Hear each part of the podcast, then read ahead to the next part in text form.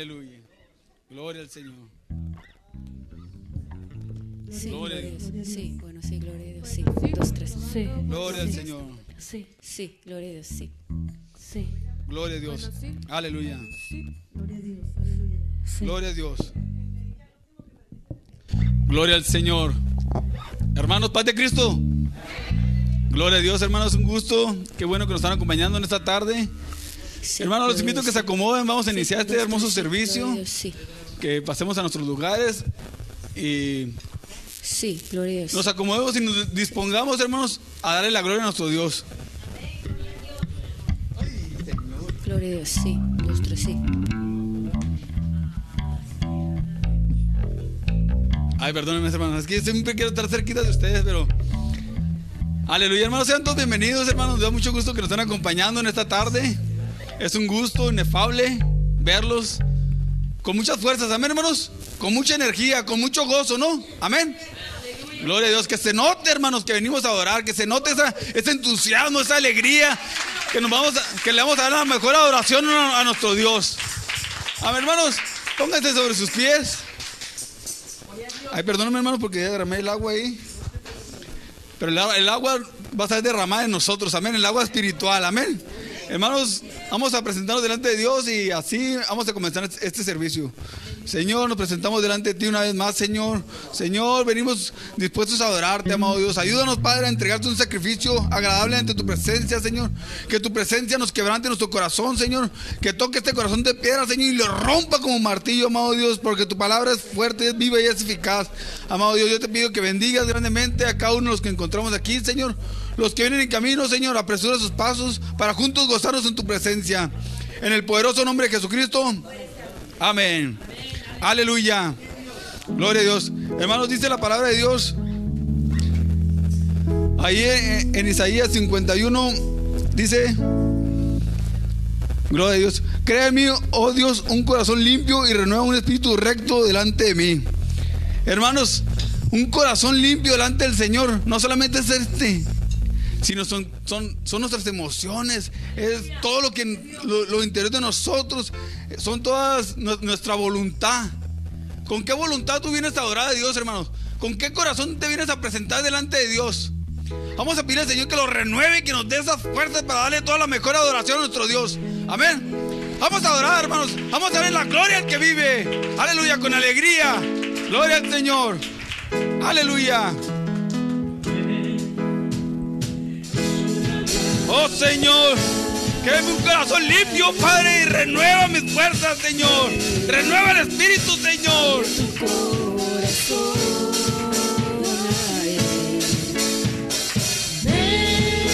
Gloria al Señor.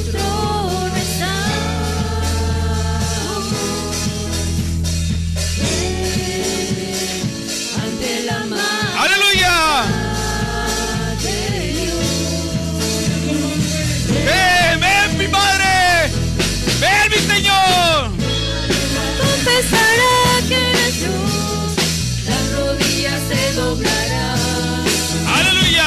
Y un tesoro eterno Tendrás en él si escoges su amor.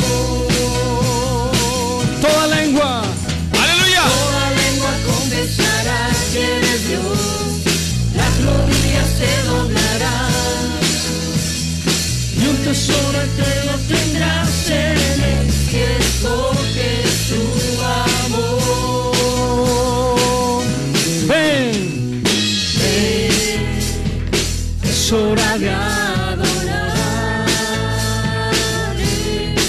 Tu corazón. Aleluya. Oh Señor. Abre el corazón, Padre, para que entres tú, Señor. Ante su trono estamos. Ante su trono está. Oh, ante tu presencia, Señor. Gloria a Dios. Ante la majestad de Dios. Porque toda lengua, Toda lengua confesará que eres Dios, las rodillas se doblarán y un tesoro eterno tendrás en el cielo que tu amor. ¡Aleluya! Toda lengua confesará que eres Dios, la rodilla se doblará. ¡Gloria al Señor! tendrás en el cielo que tu amor. ¡Aleluya!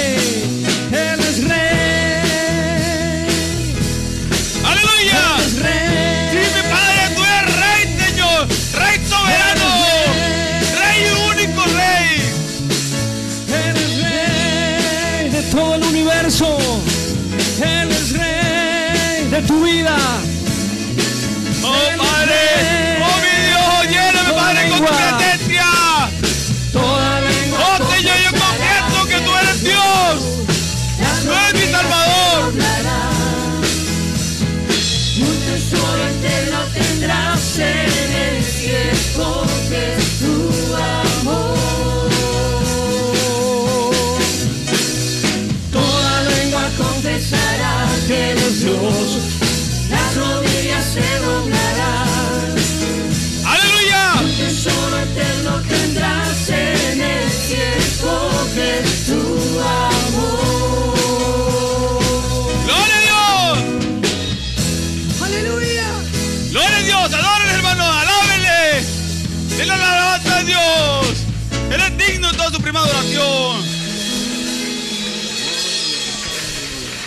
Crea en mí, oh Dios, un corazón limpio y, y renueva un espíritu recto delante de mí.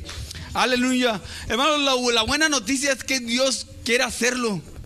Él quiere renovar el espíritu que ha depositado, ese espíritu de fuerza, ese espíritu de poder, ese espíritu de valentía. Él quiere levantarte para que tú lo adores, para que tú glorifiques su nombre, para que tú exaltes su nombre, para que le cantes alabanzas a Dios. Él quiere hacer eso, hermanos. Él- Dios quiere que nosotros estemos alegres y nosotros en su presencia. Aleluya. Adórele, hermano. Denle la gloria a Él. Las cadenas del pecado han sido rotas. Oh, Padre, ya estás, Padre. Pudre todo yugo. Libre. Yo soy libre Aleluya. para cantar, para danzar, para gozar. Aleluya. Si tú eres libre, alaba al Señor. Alábale con libertad. Libre. Que se demuestre que eres libre. libre. Las cadenas del pecado han sido rotas. Libre, Aleluya. yo soy libre.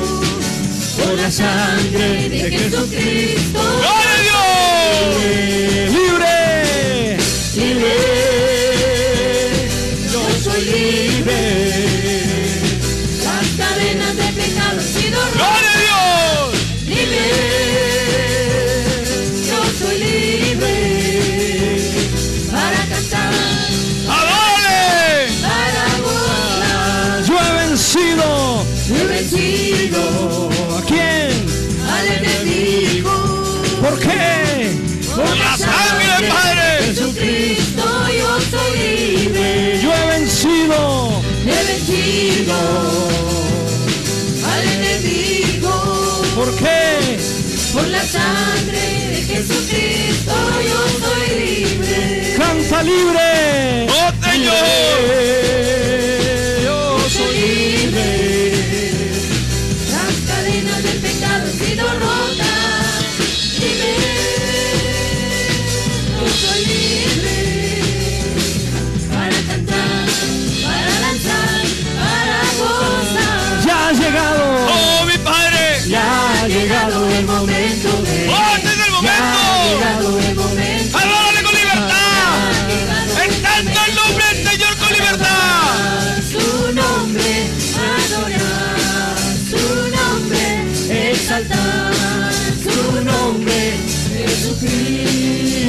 Jesucristo. Tú eres Padre. Tú eres mi Rey, Ya llegó. Ya ha llegado el momento de, ya ha llegado el momento de, ya ha llegado el momento ¿De qué? alabar su nombre, adorar su nombre, exaltar su nombre. Aleluya. Cristo, eres el Rey. Victoria. Victoria. Hay victoria. Oh, Señor. En tu presencia hay victoria. Tengo mi paz pelea la batalla. Victoria, la victoria mía es. victoria, la victoria mía es. Victoria,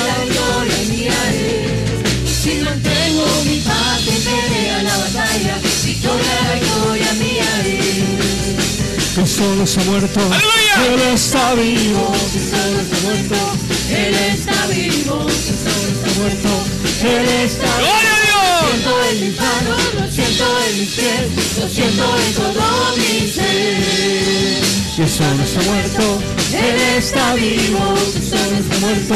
Él está Aleluya. Cristo no está muerto. Él está vivo, lo siento en mis manos, lo siento en mis pies, lo siento en todo mi ser. Hay poder. El poder, sin igual poder, en Jesús que murió. Gloria al El poder, en la sangre que. Hay salud, salud. Sin igual salud, en Jesús que murió. Resucitó. Hay salud, salud. Sin igual salud, en la sangre que metió. En la sangre Que metió. en la sangre que vertió. Aleluya. Gloria a Dios. Hermanos, si nosotros le hemos dado la gloria a Dios y Él nos ha hecho libres, no podemos continuar igual. No podemos estar atados, no podemos estar amarrados y los allá los espíritus como si nada libres. Nosotros tenemos esa libertad, nosotros tenemos esa, ese fuego, esa cobertura, ese poder de Dios, el que nos ha hecho libres para adorarle. No podemos estar con las manos cruzadas, hermanos, sin hacer nada. Nosotros debemos dar la gloria a nuestro Dios, usando nuestras palmas, nuestra voz, nuestros pies, nuestro cuerpo para adorar a nuestro Dios. ¡Adórale! ¡Dale la gloria al Señor! El Señor está aquí, hermano. ¿Sí sabes para qué está aquí el Señor? Está en este lugar. El Señor. ¡Aleluya! Está en este lugar. El Señor. Está en este lugar.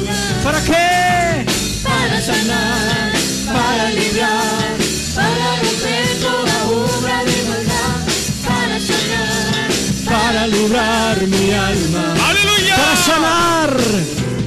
Para sanar. Para librar. Para romper toda obra de maldad. Para sanar. Para librar mi alma. El Señor está en este lugar. El Señor está en este lugar. Yo lo creo. El Señor Decláralo. El Señor ¡Aleluya! está en este lugar. Una vez más. El Señor está en este lugar. ¿Para qué? Para sanar, para librar, para romper toda obra de maldad. Para sanar, para librar mi alma. Para sanar.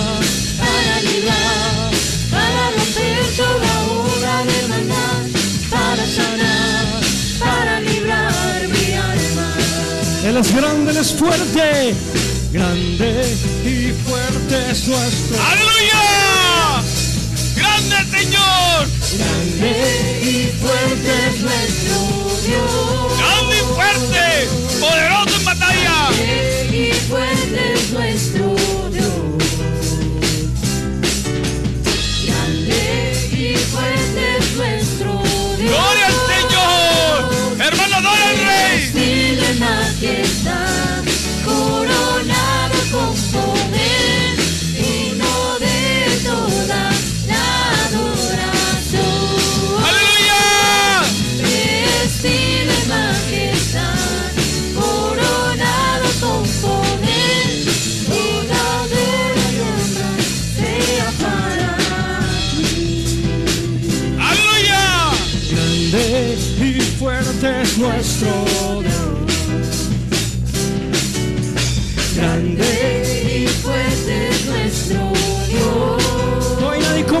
Señor. Oh Señor, tú Señor.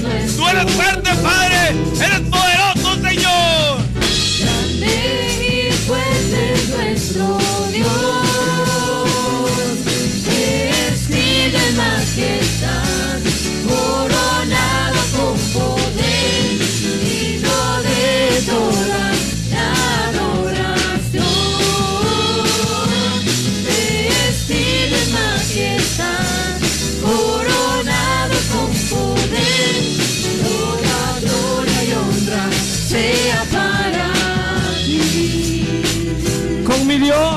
con mi Dios. Yo saltaré Oh, lo Padre.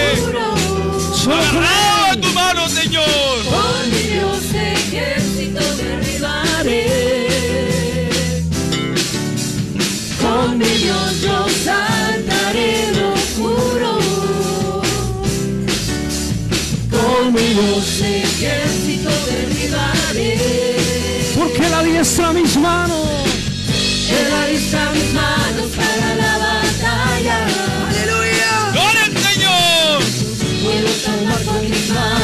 el arco de bronce. Gloria al Señor. Oh, eres mi escudo, Padre. Eres mi roca. Eres mi fuerza, Señor. Eres mi refugio. Eres mi escudo, Padre.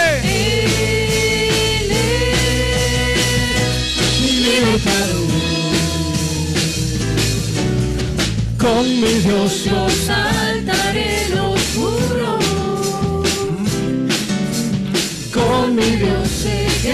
ejército derribaré. Con mi Dios yo saltaré lo oscuro. Con mi Dios ejército derribaré. Aleluya. Porque la diestra Oh, mis santo manos. eres, Padre. Él alistra mis manos para la Él batalla. te da fuerza, Señor, Señor. Él te levanta. tomar con mis manos el arco de bronce.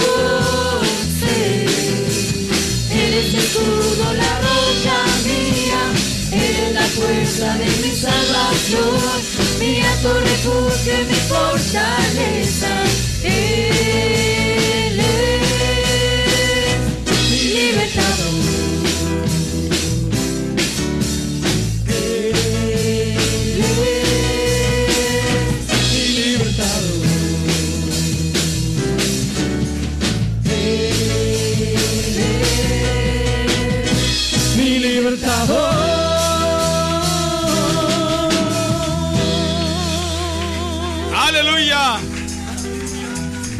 Gloria a Dios.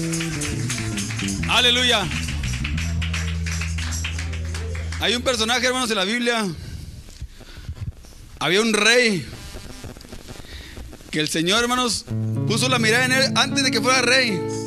Que no era nadie. Era estaba allá olvidado, allá en los rincones, allá estaba el rey, pero no era rey todavía. Sino que Dios puso la mirada en él. Él se llama David. Y pone la mirada en él y lo saca de allá del anonimato, lo levanta y lo, lo unge como rey. Le daba unas fuerzas tremendas, hermanos. El rey David, antes un, chamaquillo, pastoreaba ovejas. Cuando un oso, un león llegaba y apresaba una, ovejita, el Señor ya estaba con él. Tenía esas fuerzas poderosas que le arrebataba las ovejas a, a los osos, les, les abría la boca a los leones para sacar a las ovejas, hermanos. Le dio una fuerza increíble. Y Dios me ve, pues ya, ya estaba destinado a, ser rey. Dios estaba con él. Lo levanta y lo unge como rey y lo pone en un lugar especial. Pero ese rey, hermanos, David, es más, hasta, hasta venció al gigante, ese Goliat, ¿no? Al grandote ese. Y era un. Era poderoso David en las manos de Dios, ¿no? Aleluya. Y, cuando lo, pone el Señor ahí en, en- su reino, porque el Señor le dio ese reino, ¿no? Para que él tuviera esa autoridad. Pues David, hermanos, cometió muchos errores, ¿no? Pero uno de los que sobresale mucho es que que se fijó una mujer. allá en un pecado allá él, él cuando debía estar en otro lugar, él cuando debía estar en batalla, él se quedó en, en el palacio y puso la mirada allá en una mujer. Y él entró la codicia y dijo, no, pues esta mujer la tengo que, tiene que ser mía, ¿no? Pero esa mujer tenía dueño. Entonces ma- mandó al esposo de esa mujer por delante de la, de la batalla para que lo matarlo luego, ¿no? Él, cometió pues homicidio, cometió adulterio y eh, al ungido, hermanos. Es- pero ¿saben qué era lo, lo- Pues eso está tremendo, ¿no? Pero lo más impactante, hermanos, de esto, que, que el Señor no, no se apartaba de él, o sea, porque sabía muy bien, hermanos, aquí en el Salmo dice que, que tan- tanto conocía David a Dios, hermanos, que él cometía errores, cometía errores, pero él sabía el remedio, él, él conocía muy bien el remedio para, para que el Señor estuviera con él. Muchas veces nosotros cometemos errores y errores, hermanos, y nos, y nos, y nos volvemos, en, nos enrodamos nosotros en, ya en el error que ya cometí, ya no, ya no me siento digno, ya no me siento para llegar ante el altar, para llegar ante la presencia de Dios. Hermano, David también tenía muchos errores, muchos errores. Pero él, hermanos, dice en el, aquí en el mismo salmo, dice, los sacrificios de Dios, porque no quieres porque no, porque no quieres sacrificio que yo, yo lo daría, no quieres holocaustos. Los sacrificios de Dios son el espíritu quebrantado, al corazón contrito y humillado. No desprecias tú, oh Dios. Hermanos, si nosotros cometimos errores o cometemos muchos errores, muchas equivocaciones, muchos pecados, pero si tú te humillas ante la presencia de Dios, quebrantas tu corazón contrito, lo, lo delante de los pies del Señor, hermanos, el Señor no lo va a rechazar. No importa lo que hayas cometido allá afuera, hermano. No importa lo que hayas hecho. No tengo nada para ofrecer. Pero si tú te, le demu- te derramas ante el Señor, te humillas a Él, Él no te va a rechazar. Él Él te va a levantar. Solo un corazón Humíllate ante la presencia de Dios, hermano.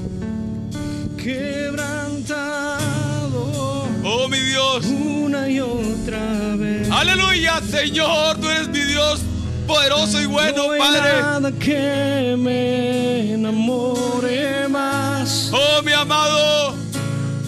Hermano, adora al Señor. Nada que me apasione. Ponte en las manos del. Señor. Reconcíliate. El Señor quiere levantarte. El Señor está dispuesto a ayudarte. Solo El Señor está con su brazo extendido delante de ti. suspirar. Extiende tu brazo y adora al Señor. Levanta tus manos. inclino ante ti, Rey que perdona Aleluya. multitud de errores. Oh, hermano, solamente humíllate. inclino ante ti. No tengo nada, tengo nada para Oh, Señor. ofrecer. Ahí está mi corazón constrito, Señor, delante de tu presencia, Padre. Arrepentido, Señor, por la situación, por donde me equivoqué, Padre. Yo sé que tú no lo desprecias, Padre. Oh, Padre, quebranto mi corazón delante de tu presencia, mi Señor. Sé que tú lo vas a reconstruir, Padre. Sé que tú lo vas a levantar, Señor. No hay nada que me apasione más. Adora al Señor, hermano. Nada que me enamore más. Solo tu presencia, solo tu mirada me hace suspirar. Aleluya. Me inclino ante Oh, inclínate. Humilla tu corazón.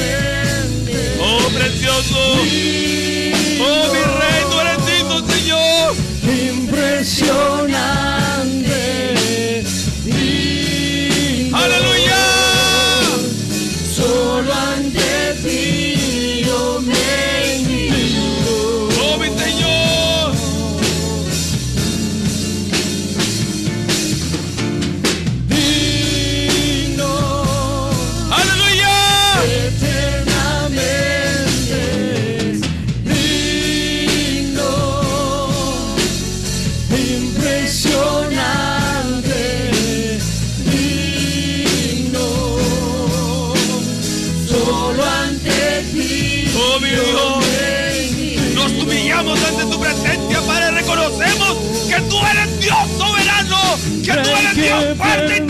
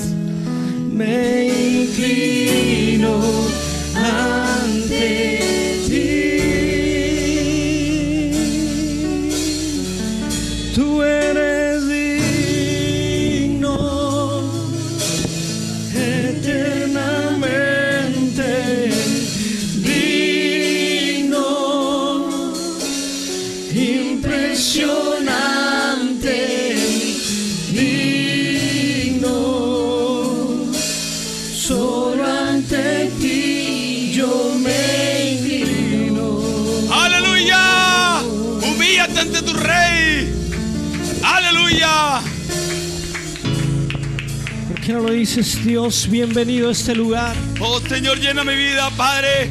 Padre, levántame, Llena Señor. Dame mis fuerzas, Padre. Dame fuerzas, Señor. Como de búfalo, Padre, para poder vencer, bienvenido a este lugar, Señor. Lléname con tu presencia, mi Dios. Señor, que tu presencia rebose en mi vida, mi amado.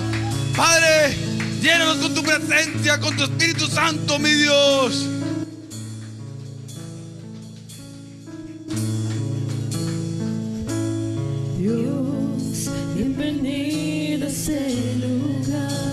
Que el Señor te llene, hermano. Deja que el Señor haga en tu vida lo que Él tiene para ti.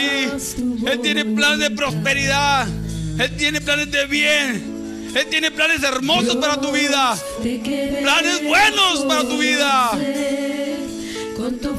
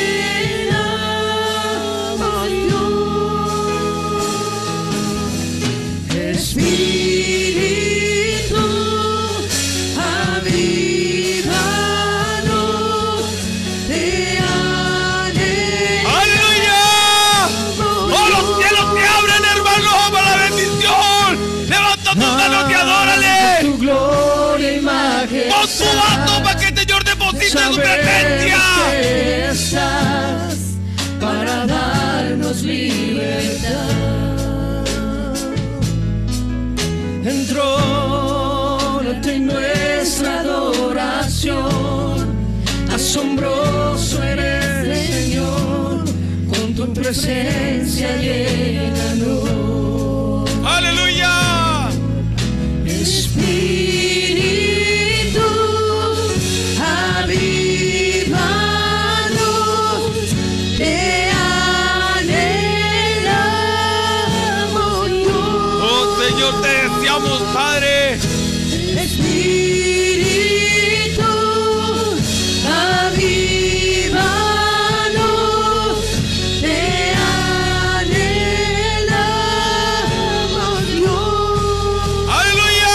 Que se abra el cielo. Muévete, Señor. Oh, Padre, rompe los oídos, Padre. Rompe las ventanas, Señor. Derrame tu bendición sobre nosotros, mi amado.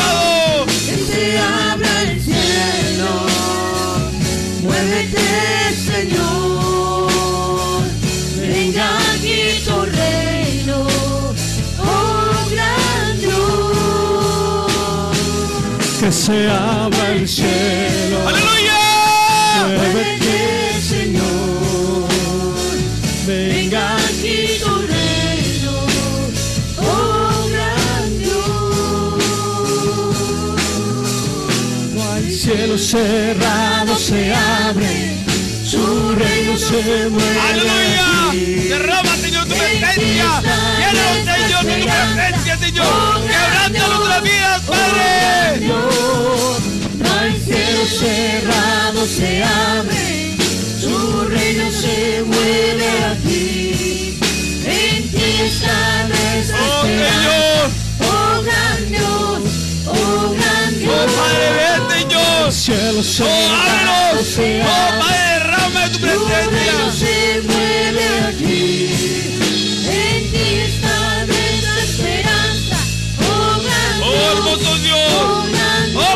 Se abra el cielo. Muévete, Señor. Venga aquí. ¡Venga, Padre, tu reino a nosotros! ¡Venga tu voluntad, mi amado! que se ¡Oh, abra el Señor! cielo. Muévete.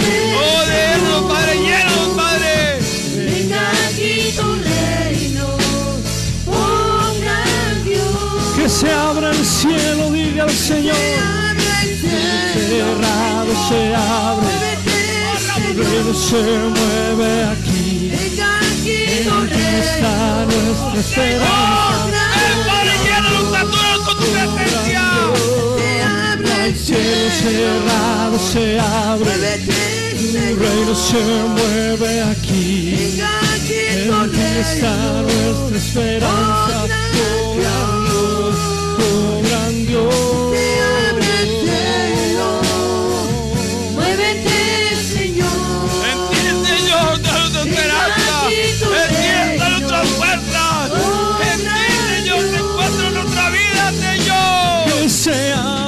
Cielo.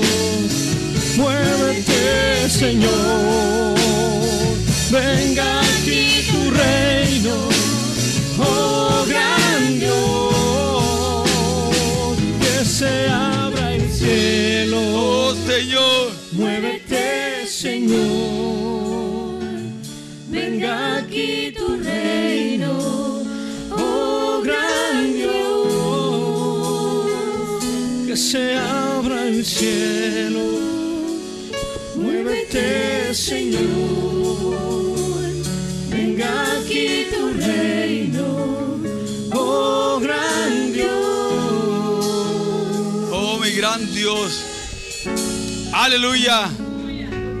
Gloria a Dios. Hermanos, debemos de entender que vienen cosas grandes para nosotros. Vienen cosas grandes para tu vida. Amén, hermanos. Necesitamos creer, hermano, creerle a Dios que este año, hermano, va a ser de bendición para tu vida. Amén, hermano. El Señor quiere hacer algo hermoso contigo. Solamente está buscando corazones dispuestos para trabajar para Él. Amén. Vamos a continuar, hermanos, con el servicio. Vamos a pasar a, nuestros, a nuestras ofrendas, a nuestros diezmos. Dice la palabra de Dios, hermanos. Indef- indefectiblemente diezmarás todo el producto del grano que rendiere tu campo cada año. Lo que nosotros vamos a traer, hermanos, aquí dice que indefectiblemente, indef- indefectiblemente, que no tenga defectos, que no tenga mancha, hermanos, lo que nosotros vamos a traer delante del Señor. Todo lo que depositemos, hermanos, que lo depositemos con alegría, de corazón, con gozo en nuestras vidas. Porque todo lo que vamos a aportar, hermanos, es para la misma obra de Dios. Amén, hermanos. Yo les invito, hermano, que pasemos y participemos. Gloria a Dios.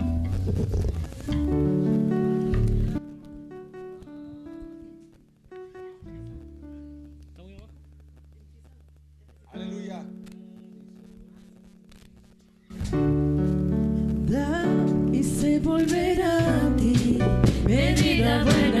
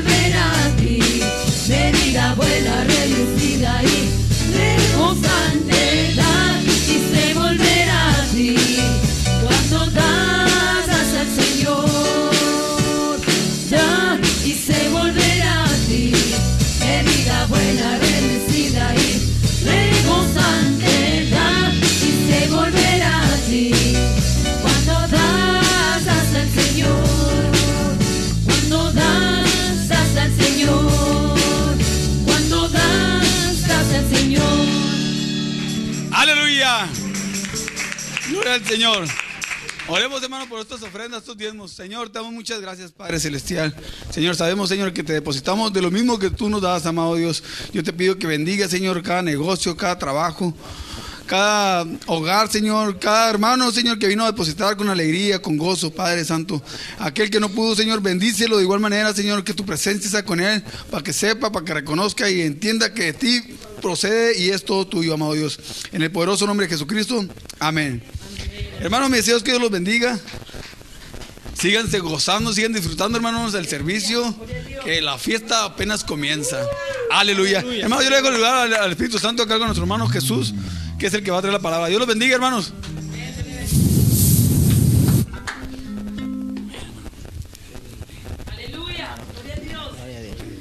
Paz de Cristo, hermanos. Gloria a Dios. ¿Cuántos estamos contentos, hermanos, en este día?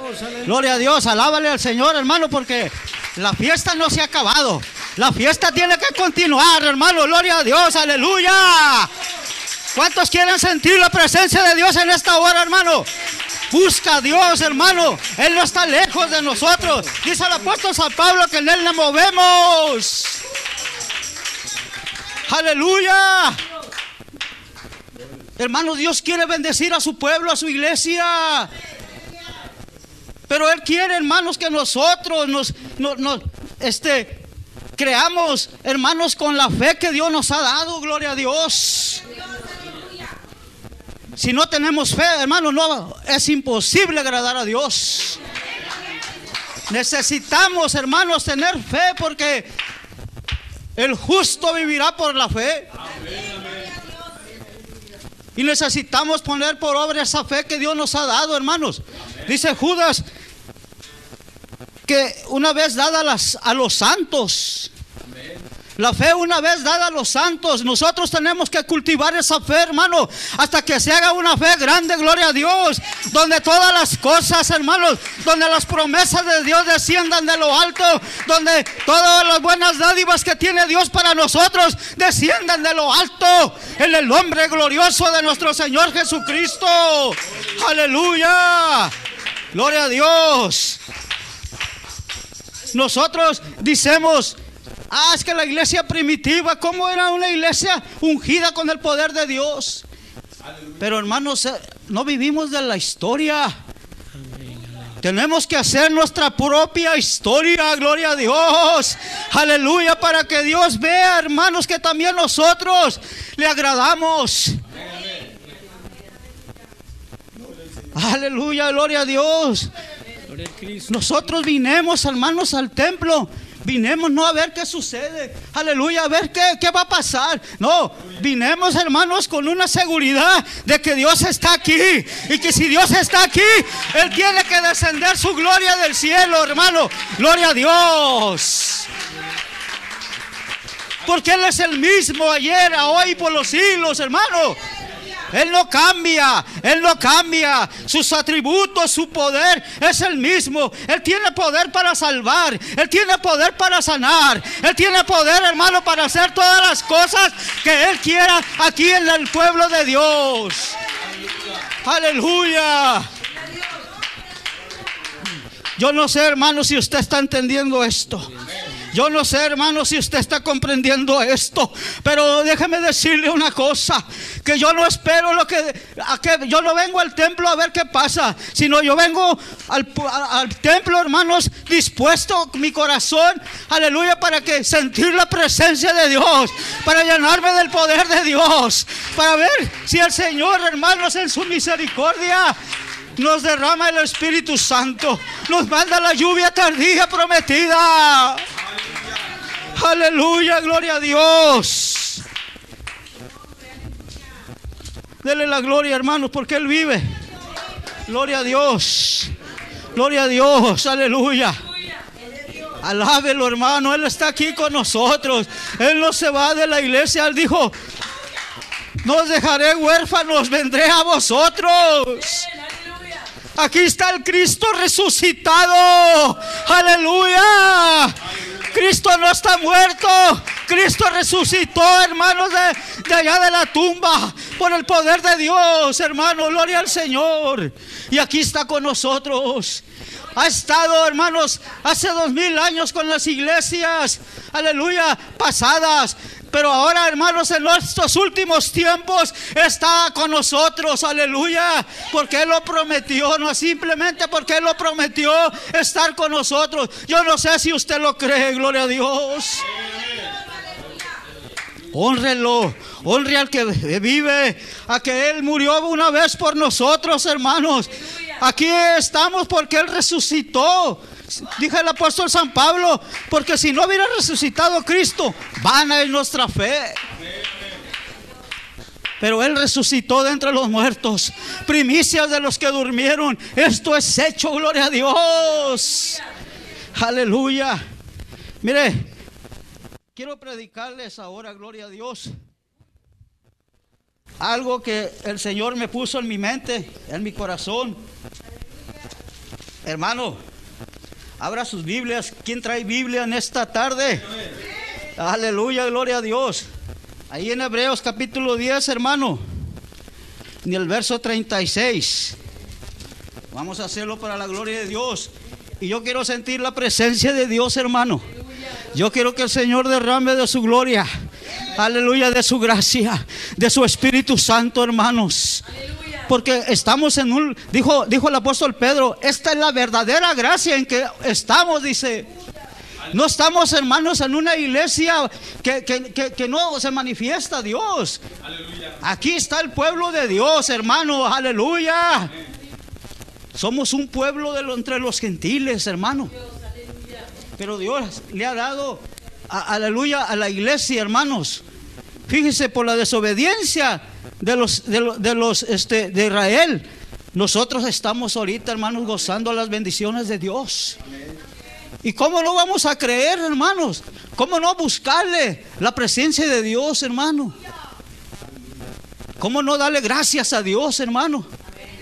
Que puso su, su mira en nosotros, que no éramos pueblo antes, pero ahora somos el pueblo de Dios. Aleluya, gloria a Dios. Mire, dice la Biblia, no perdáis pues vuestra confianza que tiene grande galardón. Ah, me puse en el 35. Porque os, es necesaria la paciencia para que habiendo hecho la voluntad de Dios, obtengáis la promesa. Aleluya, gloria a Dios. Señor, vamos a orar, hermanos. Padre, una vez más, Señor, delante de tu divina presencia. Yo te pido que en esta hora, Padre, hables a la iglesia. Edifiques a la iglesia. Porque usted dijo que sobre esta roca edificaré mi iglesia y las puertas del Hades no van a prevalecer sobre ella. Aleluya, gloria a Dios. Unge mis labios, Señor. Que tu palabra corra y sea glorificada, Señor, en, en medio de la iglesia. En el nombre de Jesucristo te doy gracias. Amén y amén. Gloria a Dios. Ocupe su lugar, hermano. Gloria a Dios. Alabando a Dios. Alabado sea el nombre del Señor.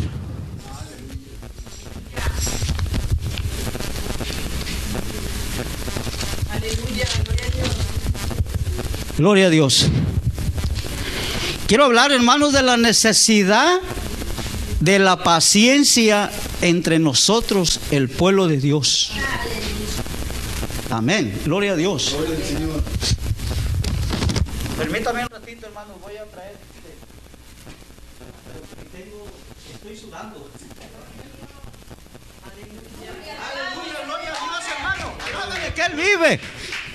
Usted está vivo, hermano. Usted no está muerto, gloria a Dios. Dice la Biblia que todo lo que, lo que respire alabe a Jehová, gloria a Dios. Y si nosotros respiramos, tenemos que alabar al Señor, gloria a Dios. Porque eso es, a eso hemos venido, hermanos. Gloria a Dios.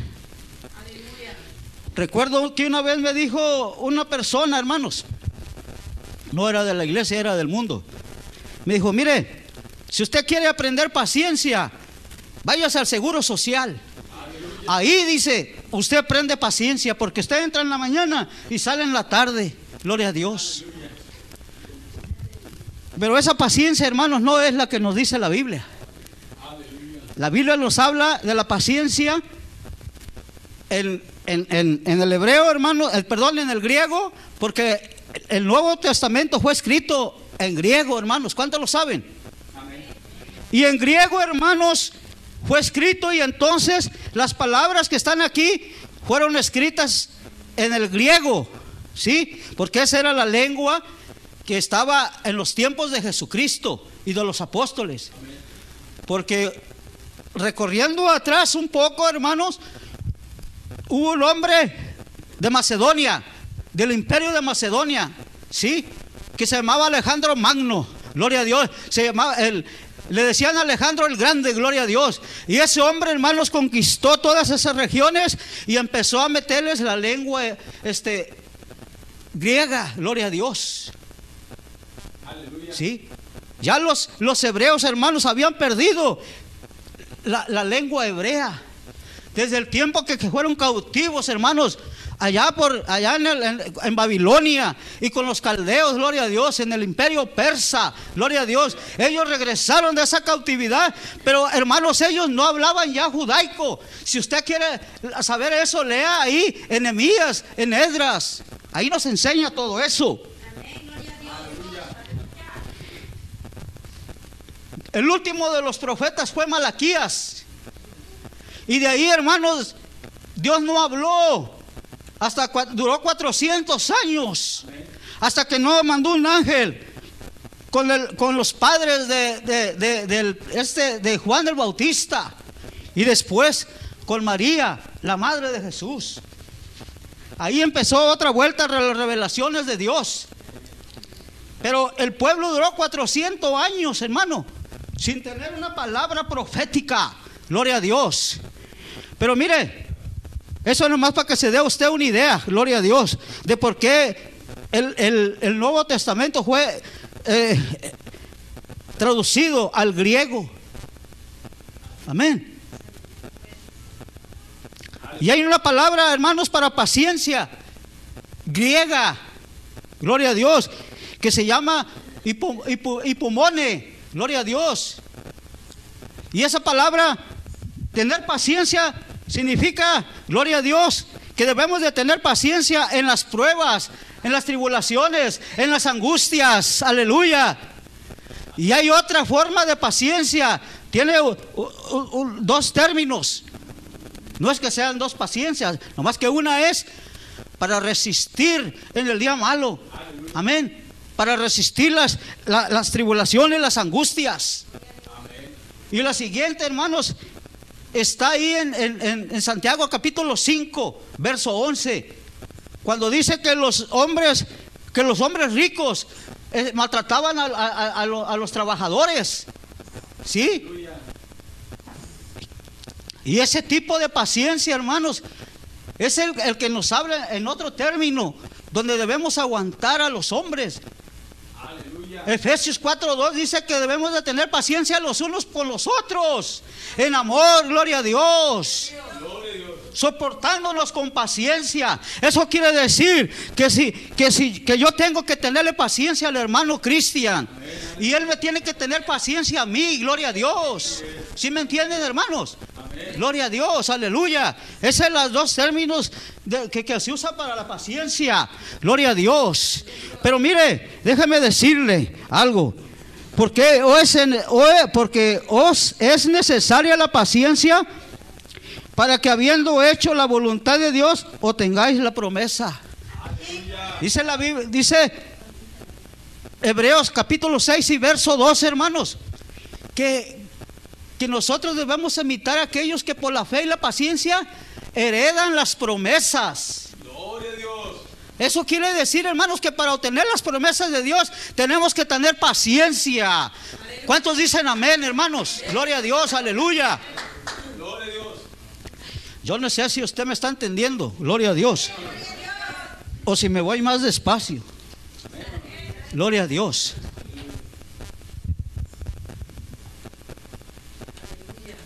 Mire, la paciencia, hermanos, Dios tiene paciencia para con nosotros. ¿Por qué no vamos a tener paciencia nosotros? Los unos a los otros. ¿Sí me explico? Gloria a Dios. Porque hay veces, hermanos, en el mundo no hay paciencia. Nosotros vinimos del mundo y tenemos que venir a la iglesia y aprender a, ser pacientes. Y a veces Dios nos mete en situaciones difíciles. Dice, la, dice Santiago 1.3 que la prueba de vuestra fe produce paciencia. Gloria a Dios, aleluya. Pero nosotros a veces no nos gusta soportar las pruebas. No nos gusta, hermanos, pasar por pruebas difíciles de la vida. Es que la prueba de vuestra fe produce paciencia. Nos enseña a ser pacientes cuando estamos siendo probados, hermanos. Amén. Gloria a Dios. Alguien dijo por ahí, entonces si yo le pido paciencia a Dios, no digo fe a Dios, pues me van a venir muchas pruebas. Pues yo no sé, hermano, pero si usted quiere pasar pruebas, si quiere tener paciencia, perdón, tiene que pasar por las pruebas, por las angustias. Dice Romanos 5:3 que tenemos que tener paciencia. Las tribulaciones producen paciencia también. Romanos 5:3 ahí está. Escríbalo, hermano, para que se dé cuenta en su casa. Gloria a Dios, aleluya. Muchas veces, hermanos, el mundo no tiene paciencia. ¿Cuántos vemos que van por la calle, hermanos, en su carro y van piti piti porque ya les urge llegar, hermano? Aleluya. El mundo es impaciente, gloria a Dios. Pero nosotros, hermanos, tenemos que tener paciencia, gloria a Dios, en las circunstancias de la vida. Aleluya, gloria a Dios. Si usted va en su carro, hermano, aleluya, no vaya pitando porque hay veces, hay gente tan mala, hermanos, que se baja y que lo pueden cachetear. Gloria a Dios por la impaciencia, manos de la gente. El mundo va rápido, gloria a Dios.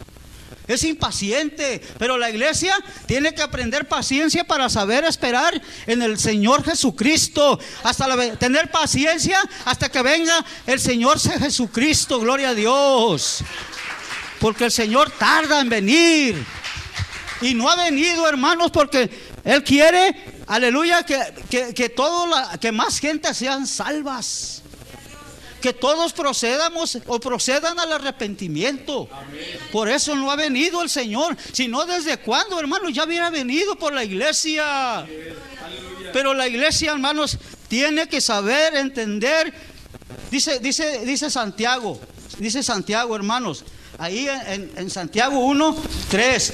Dice Santiago que, que cuando las pruebas vienen, hermano, sí, la prueba de vuestra fe produce la paciencia. Gloria a Dios. Mas tenga la paciencia en el 4, mas tenga la paciencia su obra completa para que seáis perfectos, cabales, sin que os, sin que os falte cosa alguna, gloria a Dios. Aleluya. ¿Se fija? Cuando la, cuando la paciencia tenga su obra completa, ¿sí? ¿sí? Entonces vamos a ser perfectos. Decía el apóstol Pablo, no es que yo sea perfecto, pero me extiendo hacia adelante. Aleluya.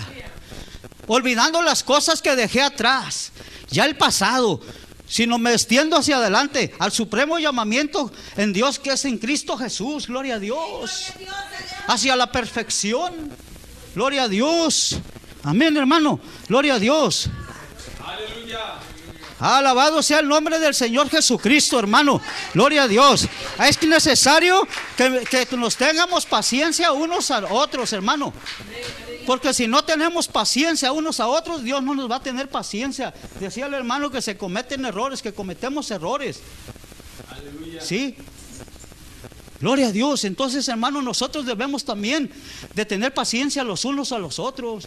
Porque hay veces que hay hermanos que andan este, desordenadamente en la iglesia. Aleluya. Sí, hay hermanos, no todos somos iguales en la iglesia, hermanos. Hay hermanos que son débiles, que dudan.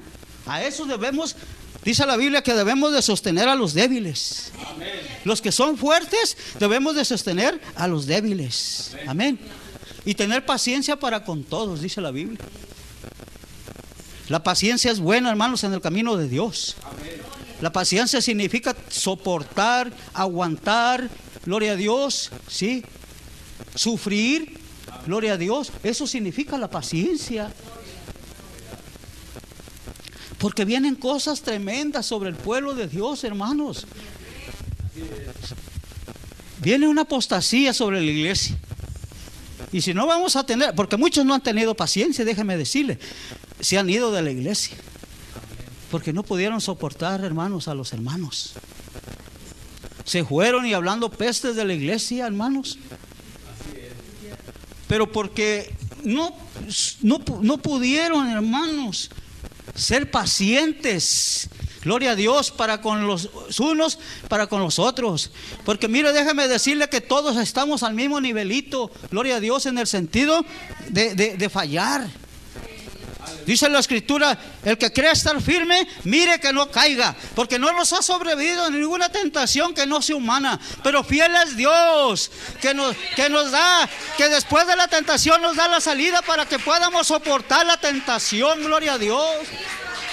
Mire, todos somos tentados, todos te- sufrimos pruebas, todos nos enfermamos. No hay nadie que no pase esto, hermano. Pero fiel es Dios que Él nos guardará de todo mal.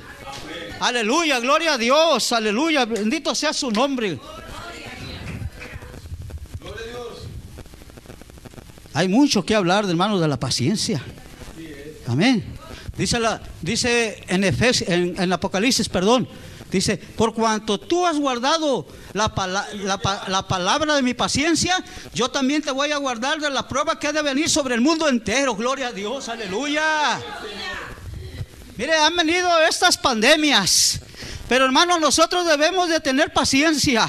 Nosotros debemos de pedirle a Dios. A veces también, hermanos, cuando nos hincamos a orar, cuando le pedimos a Dios, cuando le clamamos a Dios, a veces no hay respuesta. ¿Y qué pasa? Nos molestamos. Aleluya. A mí Dios ya no me quiere hablar. A mí Dios no me quiere contestar mis oraciones. Por eso yo no oro, dice, dicen por ahí alguien. Aleluya. Pero dice el salmista, pacientemente esperé yo a Jehová y él me libró de todas mis angustias. Aleluya. Gloria a Dios. Alabado sea su nombre. ¿Se fija, hermano? Gloria a Dios. El por qué nosotros debemos de tener esa, esa paciencia, hermanos, que, que- que- que Dios quiere que tengamos paciencia. El Señor nos mete en esos problemas, porque de ahí produce en nosotros paciencia. El Señor es el que produce en nosotros el querer como el hacer por su buena voluntad. Gloria a Dios, aleluya. Y también, hermanos, quiero pasarme ahí a Santiago en el capítulo 5, hermanos. Y vamos a ver también la otra paciencia. Sí, o el otro término, gloria a Dios, aleluya. Mire, ¿cómo dice?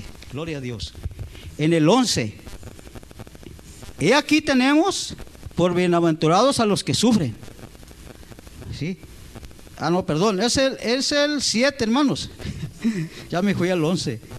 Por tanto, hermanos, tener paciencia hasta la venida del Señor. Gloria a Dios. Mirar cómo el labrador espera el precioso fruto de la tierra, aguardando con paciencia hasta que reciba la lluvia temprana y la tardía. Gloria a Dios, aleluya.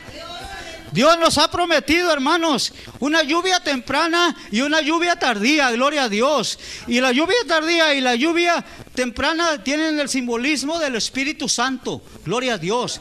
Cuando Él va a derramar, cuando Él va a avivar a la iglesia en un avivamiento, gloria a Dios. Si usted habla, si usted ve Joel, Dios 2.28, hermano, dice que Él va a derramar de su Espíritu, Espíritu Santo en los postreros tiempos. Dice, y luego dice que va a haber señales en el sol y en la luna. Antes de que venga el día del Señor grande y manifiesto. Y todo aquel que invocare el nombre del Señor, ese será salvo. Gloria a Dios, aleluya. Y nosotros invocamos el nombre del Señor, hermanos. yo estoy esperando con paciencia, aleluya. Si Dios no me lleva, este, si Dios no me, no me lleva, hermanos, no me muero, ¿verdad? Gloria a Dios. Pero estoy esperando con paciencia ese avivamiento sobre la iglesia. Porque la iglesia, hermanos, no puede estar muerta. Dice, Santiago que el cuerpo sin espíritu está muerto. Nosotros somos el cuerpo de Cristo. El Espíritu Santo es el que nos da vida y vida en abundancia. Gloria a Dios, aleluya. ¿Cuántos lo crean así, hermano? Gloria al Señor. Alábele que Él vive, gloria a Dios. Dele la gloria al Señor en esta tarde, gloria a Dios. Yo quiero que usted me entienda. Quiero irme poco a poco. No lo voy a, a durar mucho, hermano pero quiero darle más o menos una idea clara de lo que es la paciencia y que debemos de tener paciencia los unos con los otros y debemos de tener paciencia hasta la venida del Señor, hermanos. Porque yo recuerdo en el capítulo 32 de Éxodo, de Éxodo yo me acuerdo cuando Moisés subió al monte a orar. No, nomás a orar, sino a que estaba en la presencia de Dios. Y tardaba, hermano. No bajaba del cerro o del monte más bien. Y el pueblo se desesperó. El pueblo dijo a, a, Aarón, mira, este Moisés no sabemos qué le haya acontecido. Pues ¿qué le iba a contencer, hermano, si estaba con Dios allá arriba? Gloria a Dios. Tenían que esperarse, gloria a Dios. Ah, no, pero se desesperaron. Fueron impacientes, hermano, porque la impaciencia nos hace hacer cosas que nosotros después nos vamos a arrepentir, hermano. Por eso usted tiene que tener paciencia siempre. Gloria a Dios, porque la impaciencia no sirve para nada. Nos hace cometer errores, nos hace cometer muchas cosas, hasta pecar, hermanos, o hasta irnos de la iglesia. Aleluya. Y dice, dice la escritura que hicieron un becerro de oro y lo adoraron. Y dice, va a haber fiesta para Jehová mañana. Y Dios le dijo a Moisés, baja, porque tu pueblo se ha corrompido. Eso es lo que pasa, hermanos, cuando un pueblo no es paciente, gloria a Dios. O como Saúl, hermanos. Cuando Saúl le dijo, le dijo el profeta Samuel, mira, sube porque yo mañana voy a venir y hacer un sacrificio a Dios. Y, y, Saúl tardaba, este Samuel tardaba, no venía. Y Saúl, hermano, se desesperó y ofreció el sacrificio y no tenía por qué hacerlo. Porque él era rey, hermano. No era un, un, sacerdote. Samuel era juez, profeta y sacerdote. Gloria a Dios, aleluya. Y le dijo, locamente has hecho. Has actuado mal, dice. Tú no tenías por qué haber hecho esto. Porque no te correspondía hacer eso. ¿Se fija? ¿Se fija lo que lleva la impaciencia? Y ese, ese, ese rey, Saúl, perdió su corona, hermano. Fue destituido al tiempo. Y Dios preparó a otro hombre, hermanos, para que fuera el rey por él, gloria a Dios. Aunque él tuvo que esperar, hermanos, fue paciente. Un día dice la Biblia que estaba en una cueva y llegó él y Saúl, hermanos, y se acostó a dormir. Y ahí estaba David, hermanos, y le decía al pueblo, mátalo, mátalo. Porque lo perseguía, él lo perseguía. Y él dijo, no, ni Dios lo mande, dice, que pueda yo atentar contra el ungido de Jehová. Gloria a Dios, aleluya. Si hubiera sido otro, hermanos, que no hubiera razonado, razonado, gloria a Dios, o pensado bien, ahí lo hubiera matado. ¿Y qué pasa? Gloria a Dios, no hubiera sido rey él, porque se anticipó a los tiempos de Dios, aleluya. Gloria a Dios. Por eso nosotros, hermanos, también debemos de tener paciencia, gloria a Dios. Hasta que venga el Señor Jesucristo, gloria al Señor. Tener también vosotros paciencia y afirmar vuestros, coraz- vuestros corazones, porque la venida del Señor se acerca. Amén. También el Señor tarda en venir. Gloria a Dios. Pero hermanos, no nos debemos de desanimar o impacientar. Debemos de orar siempre para que el Señor nos haya bien preparados. Amén, gloria a Dios. Hermanos, no os quejéis unos contra otros para que no seas condenados. He aquí el juez está delante de la puerta. Hermanos míos, tomar como ejemplo de aflicción y de paciencia a los profetas que hablaron en el nombre del Señor, gloria a Dios. Jeremías hablaba en, en el nombre de Jehová de los ejércitos, hermanos, y lo mandaron a una cisterna de cieno. Fue y les profetizó, hermano, los 70 años de cautividad y no le creyeron. Y le dijo el rey, este hombre ha sido rey de muerte porque ha hablado cosas contra Jerusalén. Y cuando les vino, hermanos, el infortunio, cuando vino Nabucodonosor, hermanos, con su, con su reino, gloria a Dios, o con sus con su gente, contra sus soldados, fueron, hermanos, llevados cautivos por no saber, hermanos, reconocer la voz de Dios. Amén, gloria a Dios. Aleluya. Y sufrieron mucho. Elías andaba de cueva en cueva. Gloria a Dios, aleluya. Pero Dios lo alimentó, hermano. Dios lo alimentó porque lo mandó con una mujer viuda en Zareta de Sidón. Aleluya. Para pasar los tiempos que, de crisis, que no llovió durante tres años y medio. Gloria a Dios, aleluya. No podrá Dios hacer eso con nosotros si es el mismo Dios. Yo soy el primero y yo soy el último. El Señor Dios Todopoderoso, alabado sea su nombre. Aleluya, gloria a Dios, hermano. Parecemos que Dios, ten- tenemos a un Dios bien pequeño ya. Es el mismo Dios, es un Dios fuerte, poderoso, grande en misericordia. Amén, hermano. Gloria al Señor. Y aquí tenemos por aventurados los que sufren. ¿Habéis oído la paciencia de Job? Y habéis visto al fin del Señor que el Señor es muy misericordioso y compasivo. Aleluya, gloria a Dios. ¿Cómo le vino todo, hermanos? Todo el arsenal del enemigo. Pero sin embargo, Job fue paciente. Hasta que el Señor le quitó su, su prueba que tenía. Lo sanó de sus enfermedades que él tenía. Le recuperó, hermanos, a, los hijos que había perdido, gloria a Dios. Todas las riquezas que había perdido se las, se las multiplicó, gloria a Dios. También nosotros, hermanos, cuando estemos enfermos o estemos pasando situaciones difíciles, tenemos que saber que la prueba de vuestra fe produce paciencia.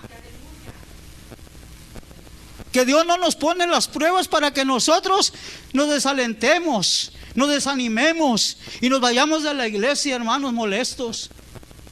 No, usted tiene que entender que esa prueba que está es- ahí, tiene que pedirle a Dios que, le, que- que sea paciente usted con esa prueba. ¿Sí? Porque a través de la prueba que produce paciencia, dice, dice Santiago, hermanos, fíjese bien, dice que, que os halléis en gozo, dice, en sumo gozo. Fíjese nomás, dice, hermanos míos, tener por sumo gozo cuando os halléis en diversas pruebas. Dice, ya era, por eso la Biblia quiere que maduremos, hermanos. Que no seamos niños fluctuantes guiados por cualquier viento de doctrina. Amén. Porque el que es maduro, hermanos, debemos de ser, hermanos, niños en la malicia, pero maduros en la forma de pensar y de actuar. Gloria al Señor. Porque es necesario, hermanos, que maduremos. Dios quiere que, que entremos en la madurez espiritual, hermanos. Para que cuando nos pasen estas cosas, nosotros ya estemos entrenados, ya estemos ejercitados en estas cosas. Y, si viene, gloria a Dios, las pasemos con paciencia. Y cuando el enemigo vea que ya estás ejercitado, que ya no te mueve fácilmente, aleluya, gloria a Dios, déjame decirte que ya no te va a poner pruebas. Dice la palabra de Dios allá en Pedro. Dice, ¿por qué es necesario que pases estas pruebas? Pero después que hayas sufrido por un poco de tiempo, el Señor mismo te establezca, te perfeccione, aleluya, te, te gloria a Dios, en- y te, y te, y te, te establezca en la iglesia, gloria a Dios, para que ya puedas estar firme en la fe, hermano, porque ya soportaste un entrenamiento, gloria a Dios, que Dios hace con sus hijos y con sus hijas, porque Dios quiere ejercitarte, porque vienen cosas peores que las vamos a enfrentar con paciencia y con fe, gloria a Dios. Ponte de pie en esta hora, hermano, gloria a Dios. No te voy a, a quitar más tiempo, gloria a Dios. ¿Verdad que sí necesitamos tener paciencia? ¿Cuántas veces el esposo y la esposa, el esposo no tiene paciencia de la esposa? O, o- o- o- o- o viceversa. Yo también tuve mujer, hermano. Yo también sé lo que es el matrimonio. 34 años duré con mi esposa, hermano. Y yo no les digo que no tuvimos problemas, sí tuvimos problemas. Pero hermano, ¿sabe qué? La madurez nos ayuda a resolver las cosas. ¿Sí? Cuando usted tiene la madurez, hermano, usted resuelve las cosas fáciles. Gloria a Dios. Y entonces, hermano, ah, si alegábamos porque no hay un matrimonio. Usted dígame si hay un matrimonio perfecto. No, no hay un matrimonio que no tenga problemas. Sí, y de todo tipo, económicos, de todo tipo, hermano. Pero ya quiero terminar con eso, gloria a Dios. Amén. Quiero invitarle, hermanos, que si usted quiere venir al altar, puede hacerlo, gloria a Dios. Mientras los hermanos cantan una alabanza que se llama Está cayendo, gloria a Dios. Ah. Amén, hermanos. Si usted desea venir al altar, venga, gloria a Dios. Aleluya, gloria a Dios.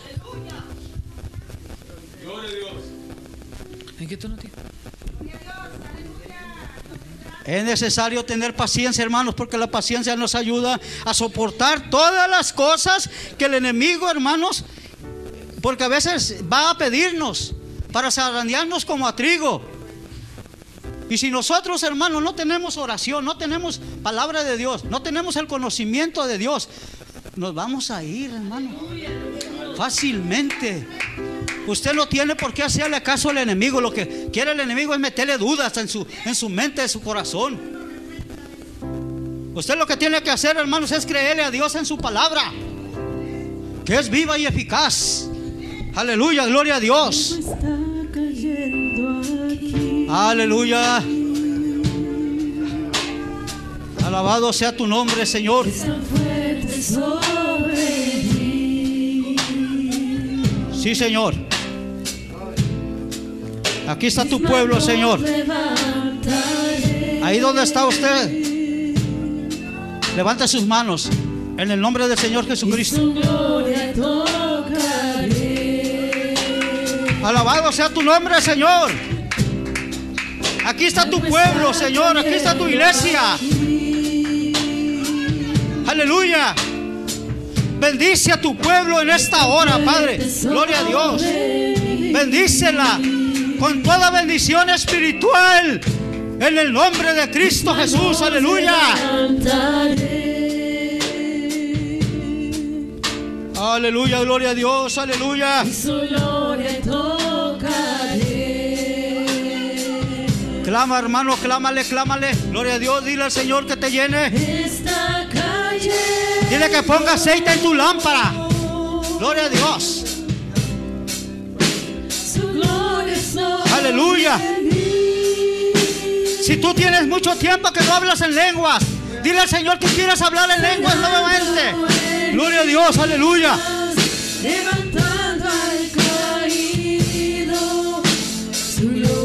Toca, Señor.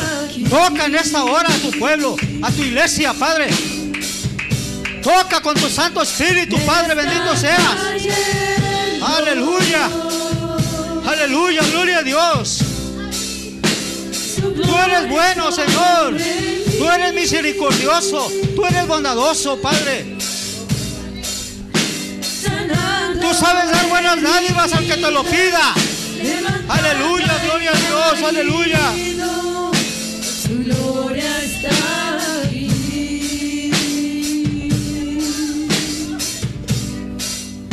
Créele a Dios, hermano.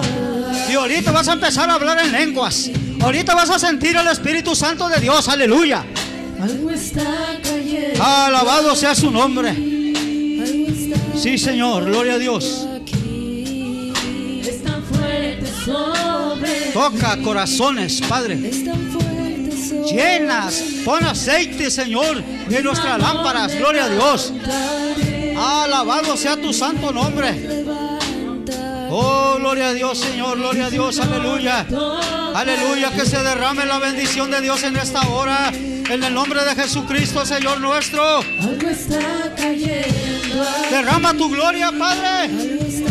Nuestro cuerpo es templo del Espíritu Santo. Nuestro cuerpo necesita el poder de Dios. Aleluya.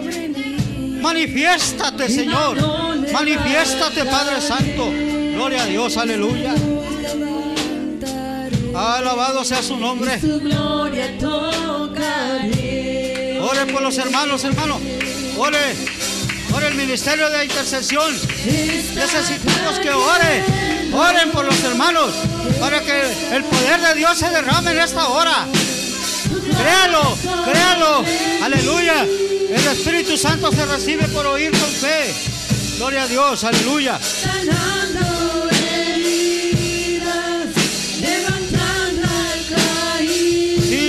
Aleluya. Levanta, Señor.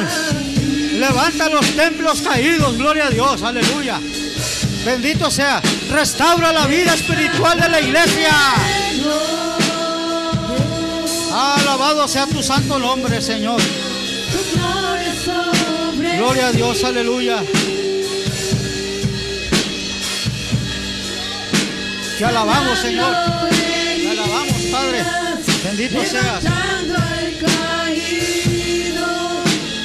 Gloria Aleluya, gloria a Dios, aleluya.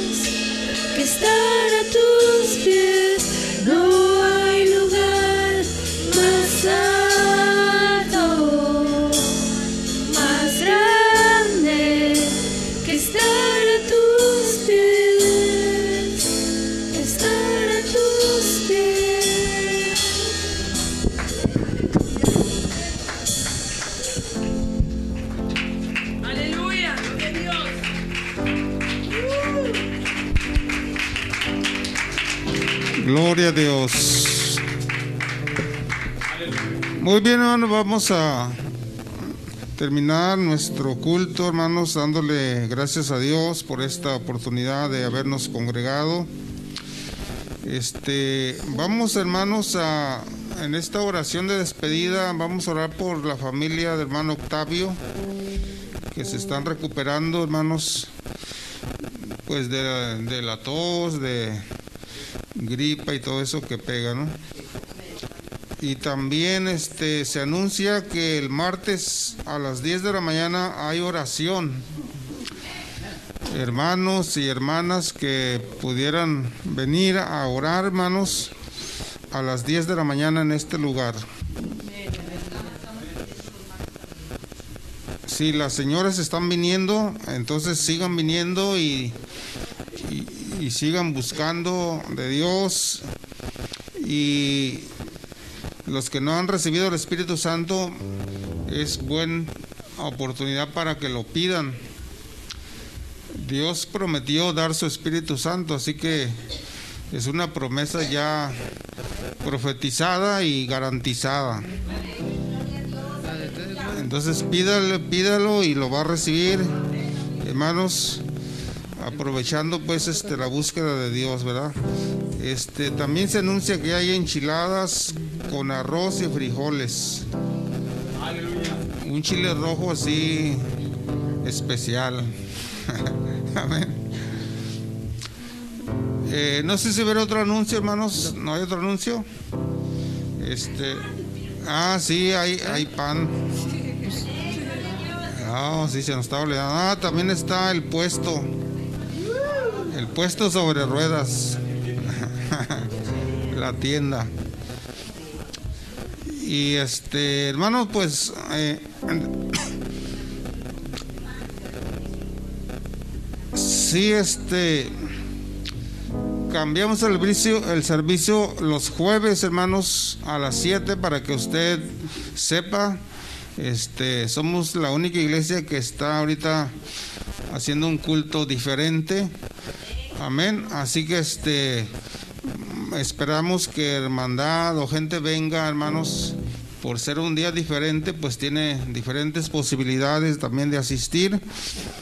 Así que este eh, entre semana, hermanos, o más tardar el domingo, vamos a tener reunión de líderes, pero les voy anunciando que los líderes vayan haciendo su plan de trabajo para que sepa, sepamos qué es lo que va a hacer.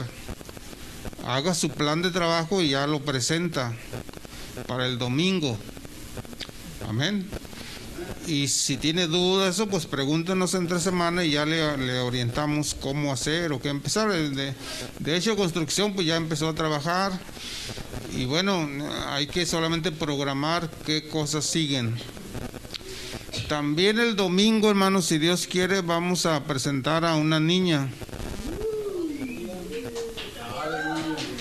Amén.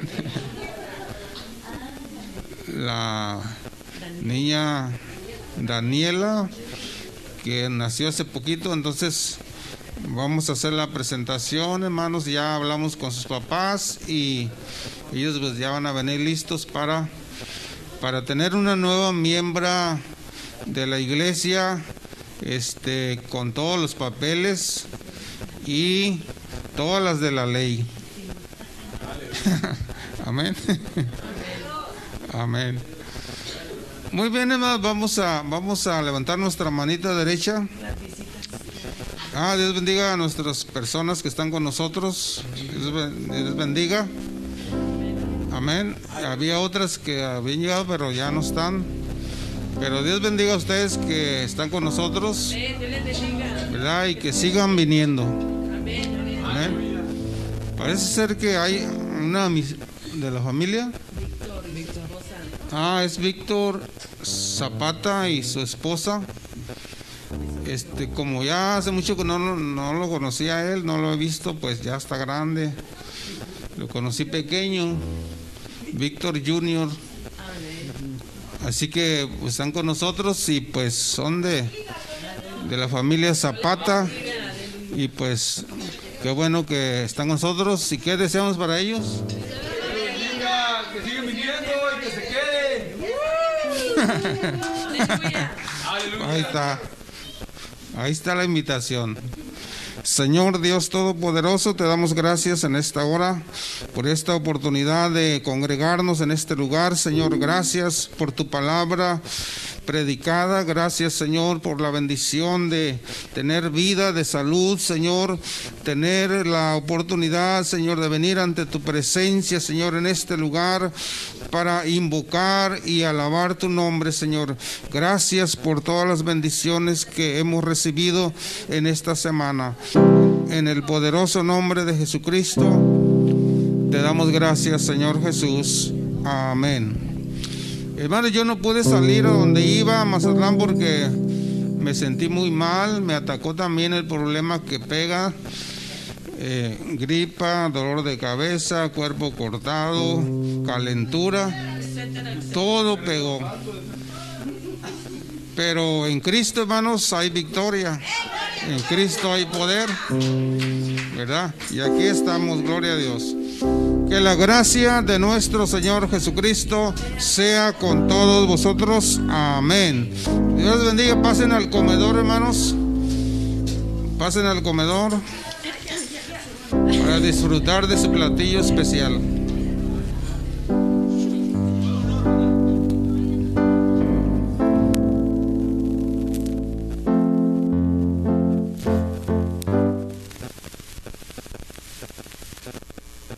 Adelante.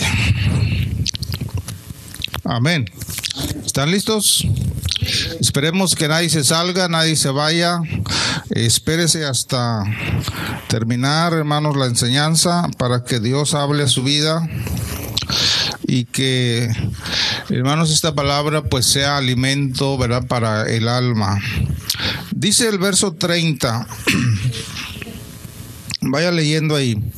Entonces dijo Elías a todo el pueblo, acercaos a mí. Y todo el pueblo se acercó y él arregló el altar de Jehová que estaba arruinado. Y tomando Elías doce piedras conforme al número de las tribus de los hijos de Jacob, al cual había sido dada la palabra de Jehová diciendo, Israel será tu nombre. Y edificó con las piedras un altar en el nombre de Jehová. Después hizo una zanja alrededor del altar en que cupieran dos medidas de grano. Preparó luego la leña y cortó el buey en pedazos y lo puso sobre la peña. Y dijo, llenad cuatro cántaros de agua y derramadla sobre el holocausto y sobre la leña. Y dijo, hacedlo otra vez. Y otra vez lo hicieron. Dijo aún, hacerlo la tercera vez. Y lo hicieron la tercera vez. De manera que el agua corría alrededor del altar y también se había llenado de agua la zanja.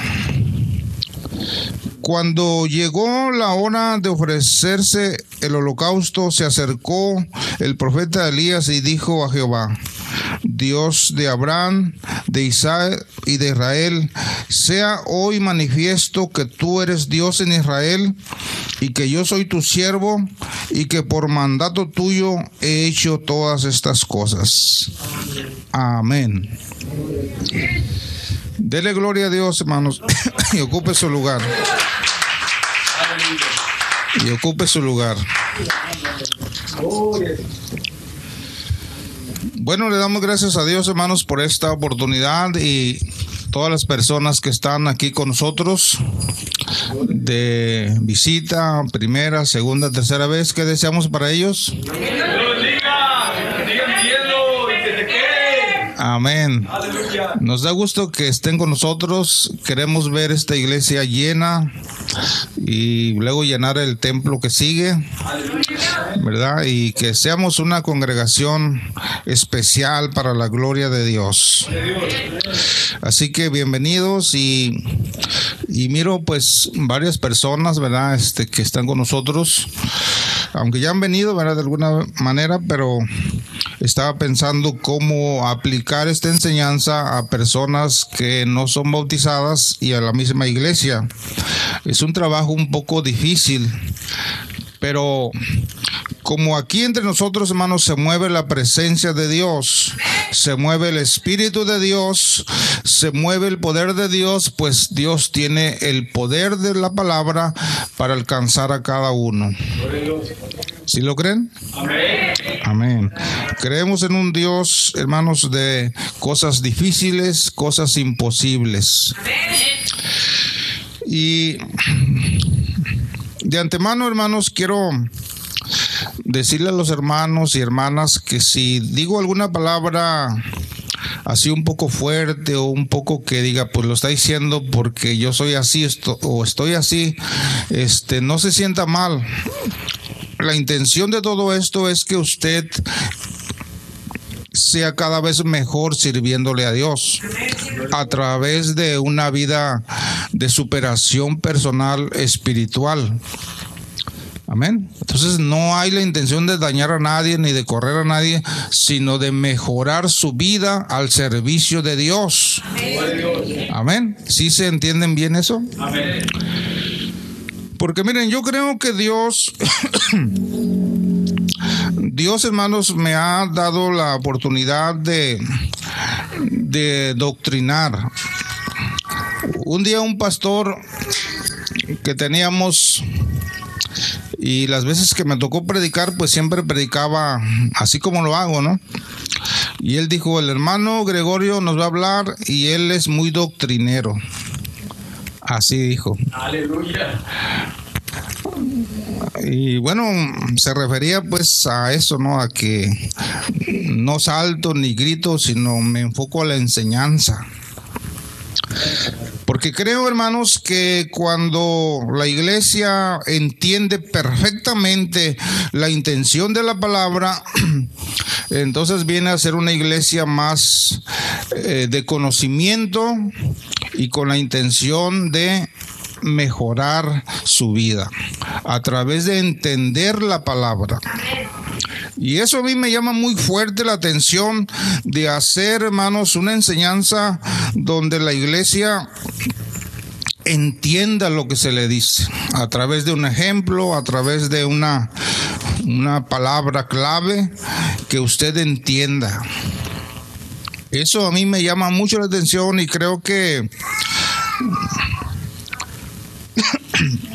Dios nos ha dado dones a cada quien, a cada uno, y, este, esa es, es la, la regla o el talento que creo que Dios me ha dado y, que me he sentido muy bien haciéndolo y creo que hacemos bien para la iglesia. Amén.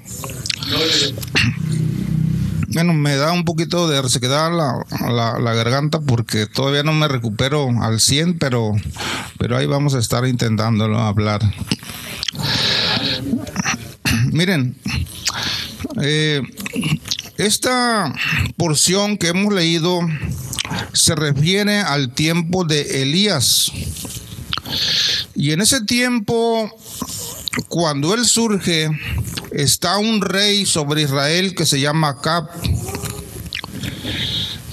Pero los reyes que estuvieron antes de él eran reyes, hermanos, que se desviaron totalmente del propósito de Dios, de los mandamientos de Dios, se desviaron totalmente, hermanos, de agradar a Dios y con ello también arrastraron a todo el pueblo. A adorar ídolos, imágenes que nunca el Señor les mandó. Aleluya. Entonces, cuando Elías es llamado para hacer un trabajo de hacer volver el corazón del pueblo a Dios, estaba pasando un tiempo, hermanos, de idolatría bien difícil. Porque el rey que era el que estaba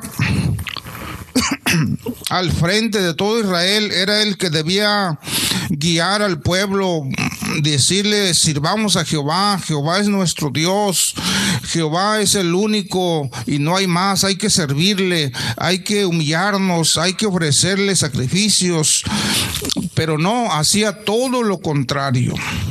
Aleluya. Es como si aquí los líderes de todos nosotros, no, hagan lo malo, vayan a adorar a la Virgen, vayan a adorar a la Santa Muerte, vayan a, a ofrecer ofrendas a, a otros ídolos. Ellos lo hacían, llegaron hasta ese punto. Aleluya. que quizás nosotros no hacemos eso, pero indirectamente hacemos cosas que se pueden parecer. Porque uno no, yo cuándo. No, espérate. Puede haber cosas que están apuntando a un tipo de idolatría. Amén. Y entonces, hermanos, Elías eh, fue llamado por Dios para hacer volver el, el último verso que, que, este, que me faltó leer.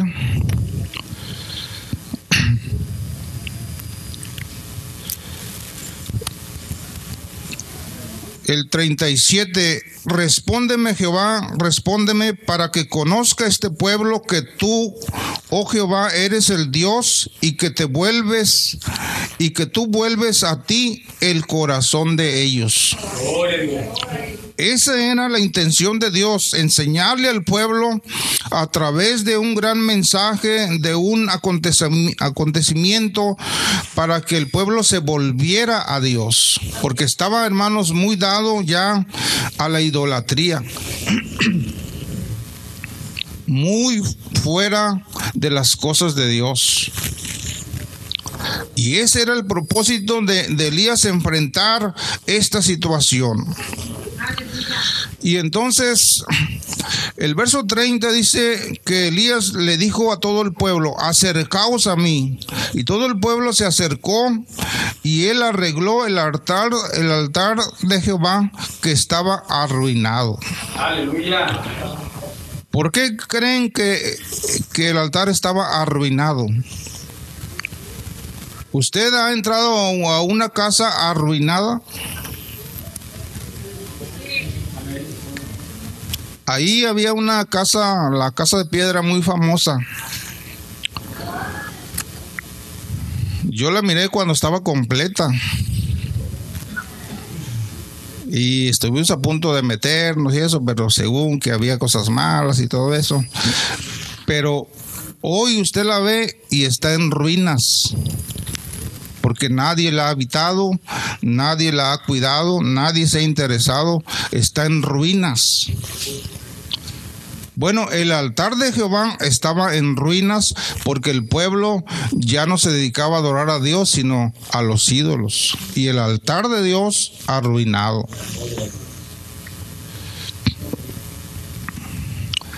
Y trayendo ese altar al tiempo de hoy, no es el altar este el principal, ni allá arriba. Porque cuando Cristo murió, se rompió la cortina, dejando al descubierto el, lugar santo y el santísimo para que toda la persona entrara a la misma presencia de Dios. Sino que el altar de Jehová ahora, en la gracia de Dios, en el tiempo de Cristo, es usted.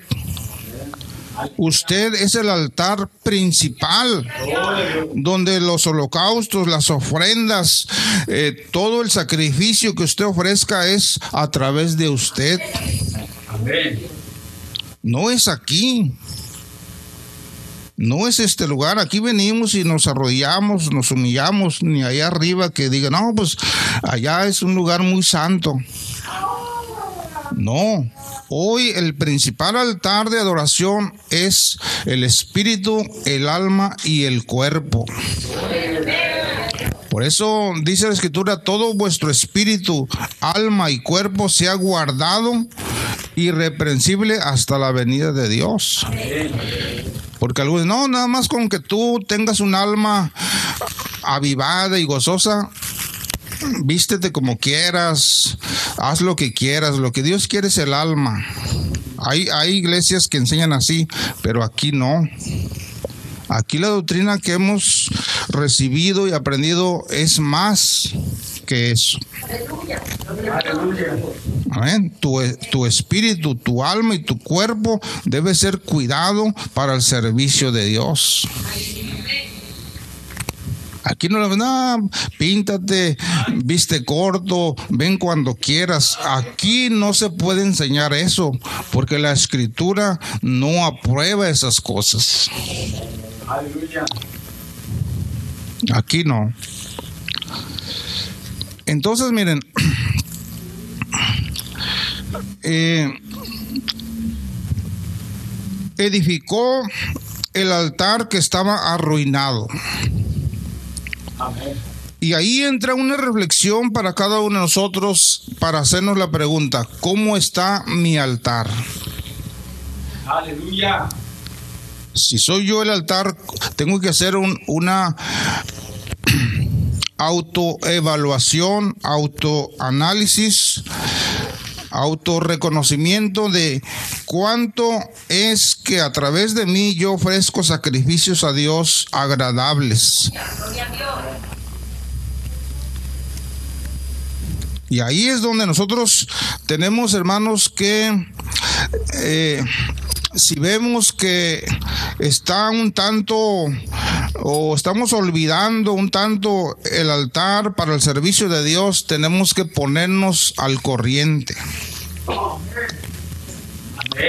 Porque a veces nos ocupamos en tantas cosas que la vida espiritual la dejamos al último. Y ahí empieza la ruina del altar, la ruina de la familia, la ruina, hermanos, en la economía, la ruina en todas las cosas. Porque Dios dice que busquemos primero el reino de Dios. Y las demás cosas vienen por añadidura. Ese es el principio de prosperidad. Ese es el principio de bendición. Ese es el principio de victoria. Buscar primero las cosas de Dios. Amén. Y una de las cosas, hermanos, que vemos es que Elías, por ejemplo, era un, un profeta este, respetado, sobresaliente. No era un profeta pequeño, era un profeta de respeto. Amén. Y empezando por el respeto que, que él tenía para Dios y Dios tenía para él. Cuando Dios, hermanos, es que, mira, que nosotros lo respetamos, Él nos respeta y nos ayuda y nos bendice. ¿Usted respeta a, a Cristo? Amén. Piénselo bien porque es una, una respuesta de compromiso. Si lo respetamos a Él. Porque Elías era un hombre que era profeta de profetas. Cuando Dios le dijo, mira, ya aquí en el arroyo se secó, pero el tiempo que él estuvo ahí en, ese arroyo escondido o esperando la- el propósito de Dios, dice Dios que él eh, capacitó, determinó, ordenó a los cuervos que lo sustentaran a él. Por eso es que yo veo un profeta respetable por Dios. ¿Y saben qué le, llevaba de- qué le llevaban de comer dos veces al día? Aleluya. En tiempo de crisis, en tiempo de sequía, en tiempo de hambre. La gente moría de hambre, los animales estaban muriendo de hambre, pero este hombre le llevaban dos comidas al día. Aleluya. Amén. Por eso es que, que vino la pandemia y que viene la pandemia, pues que venga.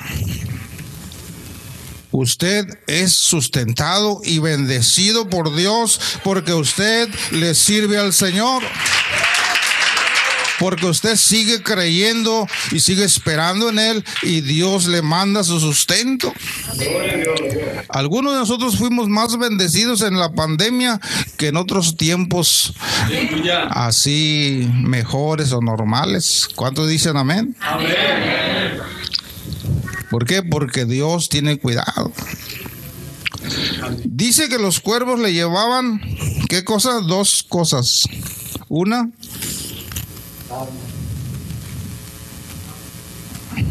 hermano,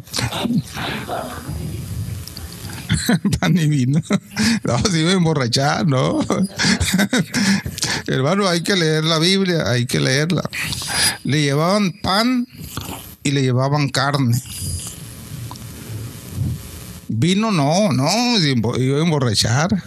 No, si de por sí uno quiere poco, ¿verdad? Agua no, el arroyo ahí estaba. En la mañana ahí, venían los cuervos, aquí está tu pan y aquí está tu carne. Ya como a las 4 o 5, aquí está tu pan y aquí está tu carne. Y bebí agua. Pero se secó y entonces Dios le dijo, ok, te voy a cambiar de lugar. Ve para allá a Sarepta, ahí hay una mujer viuda que yo he ordenado que ella te sustente, mientras el propósito que yo tengo llega. Amén. Y ahí Elías ordenó, tráeme agua y tráeme una torta. Porque era un hombre que- que era respetable y que, y que lo reconocían. Pero cuando, estoy diciendo esto con respecto al altar, pero cuando él tuvo que arreglar el altar con toda su influencia y su autoridad, nadie le dijo que viniera a ayudarle. Porque Dios le había dicho, tú lo vas a arreglar. Él pudo haber dicho, bueno, a ver, profetas, ah, tráigame estas 12 piedras y pónganlas aquí. Ustedes traigan la leña, ustedes traigan todo esto. Él hubiera ordenado todo, pero lo principal, él lo arregló. Acomodó las 12 piedras ahí en, en- en el altar, acomodó las demás cosas porque era su responsabilidad. Hay veces, hermanos, que nosotros tenemos que orar por la gente y manda su, manda su, ¿cómo se llama? Su papelito. Se pide la oración por mi papá, por mi mamá, por X, y oramos.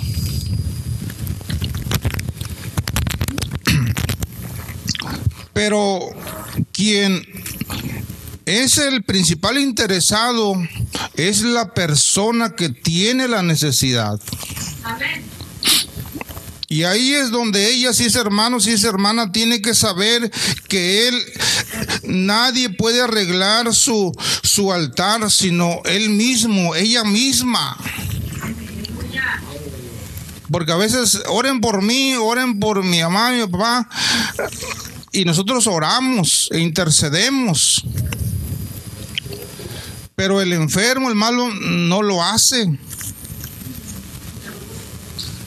Porque él o ella es la primera interesada, interesado de arreglar su propio altar y después nosotros le ayudamos.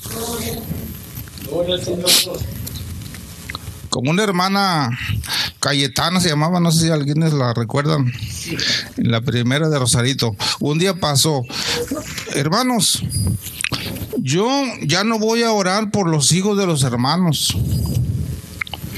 Porque cuando su hijo cae en una droga, cae en la cárcel, lo agarran robando, la mamá, el papá viene, oren por mi hijo, por mi hija, porque eh, cayó en esto. Yo ya no voy a orar por ellos. Porque ustedes como papás, ustedes no los corrigen y luego esa carga nos la vienen y nos la echan a nosotros. Ayunen y oren pero ustedes como sus papás no los corrigen. Yo ya no voy a orar por ellos. Bueno, y tenía cierta razón. ¿Dónde están tus hijos que, que deben ser cristianos, que deben estar convertidos? Ah, pero pasa algo, oren por mi hijo, mi hija, mi, mi nieto, mi, mi esposa. Pues sí, nos echan la carga a nosotros y ellos felices todos los días sin servirle al Señor, con su altar arruinado, pero nosotros sí quieren que lo uno lo arregle. Por eso es que Elías tuvo que arreglar él el altar. Porque él era el principal responsable del propósito de Dios. Amén. Y como les digo, la idea aquí no es que usted se sienta mal, sino que recapacite y diga, no, pues le voy a echar ganas. Amén. Y miren, otra de las cosas, bueno, hay, hay muchas cosas aquí que podemos aplicar a nuestra vida. Había, hermanos, el, el- el buey ya hecho pedazos encima sobre la leña, arreglado las doce piedras. Pero aquí algo sobresaliente en, ese arreglo del altar no era el, buey que se iba a sacrificar, que muchas veces era lo principal. Pero en este altar el buey no era lo principal, sino el agua. Porque si se fijan, él ordenó, échenle cuatro cántaros desde arriba que chorre todo. Y como que miró que no se mojó todo, échenle otros cuatro. Y dijo, no, pues échenle otros cuatro todavía. O sea, 12 cántaros mojando el altar, mojando el holocausto, todo mojado. Y usted sabe, por, por lógica, que el agua no se lleva con el fuego. Es decir, todavía Elías complicó el sacrificio. Porque él estaba creyendo en un Dios que rebasa las posibilidades fáciles humanas, que rebasa la lógica humana, que rebasa el pensamiento humano. Él había creído que Dios rebasa todo lo normal de esta vida. De tal manera que dice que hizo una zanja alrededor y el agua corría alrededor. Y todo empapado. Y, me gusta la oración que él dice, ¿verdad? Porque eh, Jehová, él me ha dicho, me ha mandado y por voluntad de él estoy haciendo esto. Es decir, él, él, ya antes Dios había hablado con él y le había explicado lo que iba a hacer. No estaba improvisando el altar ni lo que iba a hacer. Ya Dios le había hablado y le había dicho, mira, vamos a hacer esto, lo haces así, así, así, y tú les dices al pueblo así, así, y yo te voy a respaldar cuando el fuego sea necesario. Qué importante, hermanos, es que tengamos esa comunión antes de las cosas que queremos con el Señor para que Él nos ayude y nos guíe y tengamos esa confianza. Gedeón, ¿verdad? Eh, fue uno de los que, oh Señor, ¿cómo voy a ir a pelear? Dame señales para que yo pueda comprobar que realmente es así como me dices. Pues ve al campamento de, de tus enemigos y vas a oír lo que dos hombres platican. Y pues vamos, y se fue con otro. Y estaban ahí dos platicando. No, pues mira, yo soñé en la noche un pan, un panezote bien grandote. Redondo de cebada así y que, y que empezó a rodar sobre el campamento y arrollaba todas las tiendas, todo lo que encontraba lo, lo arruinaba totalmente, arrollaba todas las tiendas, un panezote grandote. Y Gedeón con otro estaban oyendo y el otro que le estaba contando el cuento le dijo, esto no es otra cosa que la mano de Gedeón sobre nosotros.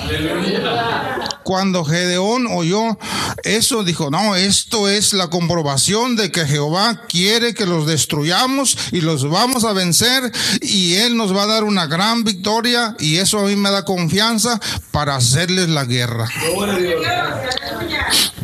Qué importante, hermanos, es esa comunión antes con Dios para hacer las cosas. Porque a veces, ya que hacemos las cosas, le pedimos guianza a Dios. Ya que sucedieron. Entonces, miren, eh, echaron el agua eh, todo mojado, corría. Y entonces antes ya él les había dicho a los otros 450 profetas de Baal, ustedes son más y yo soy uno solo. Entonces les voy a dar la oportunidad de que ustedes le clamen a su Dios o a sus dioses, a quienes confían, que responda con, con fuego el holocausto y el Dios que responda con fuego consumiendo el holocausto, ese sea el Dios a quien le vamos a servir.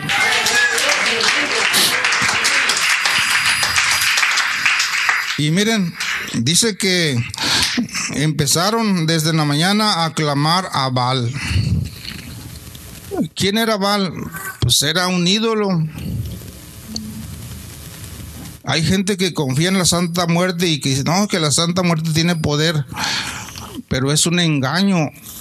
Quien manipula la Santa Muerte es un demonio. Él lo está manejando y les ayuda, pero luego les cobra carísimo. Y entonces ellos, pero como ahí estaba Jehová, eh, eh, en esos dos sacrificios, pues Baal no pudo hacer nada. Ningún demonio podía interferir al propósito de Dios. Nada podía hacer ese Baal, ni, ni Acera, ni ningún otro demonio, no podían hacer nada. Porque el propósito de Dios ya estaba determinado a hacer volver el corazón de Israel al servicio de Dios. Y dice que los hombres le clamaban a Baal, Baal, respóndenos.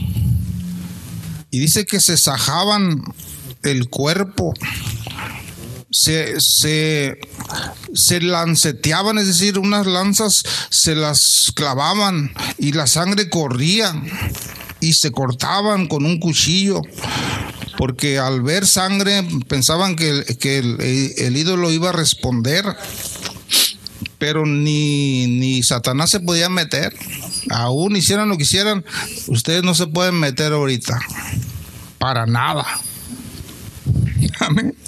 Porque el diablo pudo, haberse metido y hacerles eh, un incendio ahí. Pero como ahí estaba Jehová de los ejércitos, el Dios todopoderoso, que ahora es Jesucristo, pues no pudieron hacer nada. Y miren, y Elías se empezó a burlar de ellos. Grítenle más. A lo mejor está dormido todavía. O a lo mejor va de camino. O a lo mejor está trabajando en algo y ni caso les hace. Grítenle más.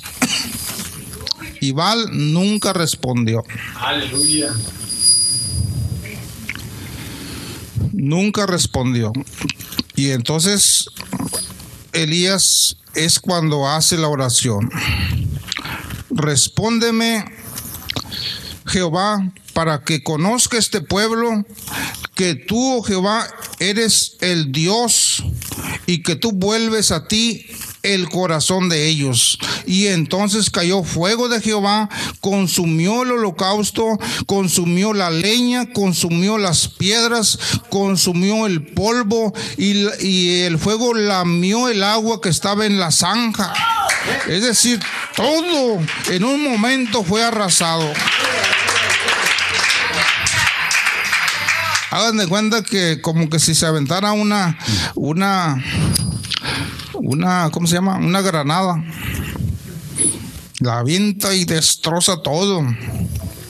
Así el fuego de Dios solamente que consumió todo a la vez.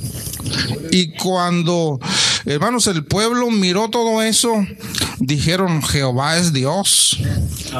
Pero los profetas falsos quisieron huir. Pero el profeta dijo, agárrenlos, ayúdenme a dejarlos que nadie se escape. Porque ellos perdieron. Y los llevó a un arroyo que se llamaba Sison. Y ahí los degollaron a todos. 450 profetas falsos de, de Baal, pero había otros 400 profetas de acera. Es decir, eran 850 este, sacerdotes o profetas falsos. Pero nomás a los 450 principales los les, les dieron cuello ahora sí, ¿no? Como dicen. Amén. Entonces, hermanos, vean ustedes cómo es que eh, estas cosas nos da, hermanos, enseñanza para nuestra vida. Y otra de las cosas importantes que, que Acab como rey permitió es que Acab era como de esos esposos, aquí no hay, por allá en otros lugares, de esos esposos que las mujeres lo manda, lo mangonea. Padre, la gloria. De esos esposos donde la mujer es la que lleva los pantalones. Señor de la gloria. Aquí no hay, ¿eh? aquí no. Así era acá. Porque Jezabel, hermanos, era la mera mera ahí.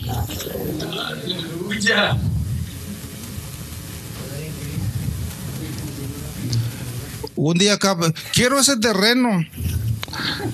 Y fue con el dueño, te lo compro. Dijo, no te lo puedo vender porque esta es tierra de mis padres, de mis antepasados. Y aunque sea rey, no te lo puedo vender.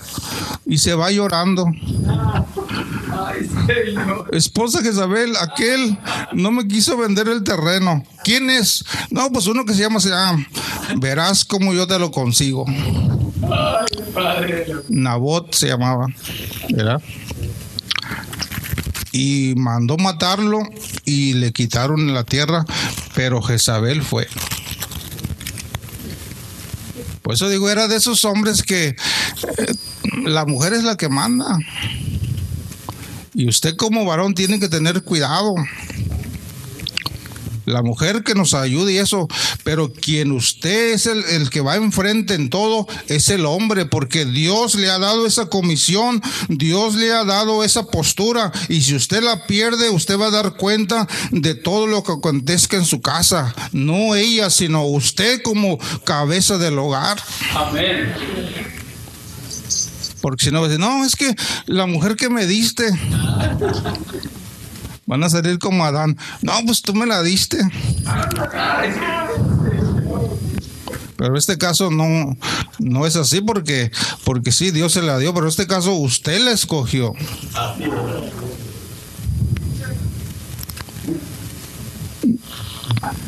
Amén, amén, hermano. Un hermano dijo, con los, con los años dijo, si yo hubiera sabido que esta mujer con la que me casé tenía asma, jamás me hubiera casado con ella.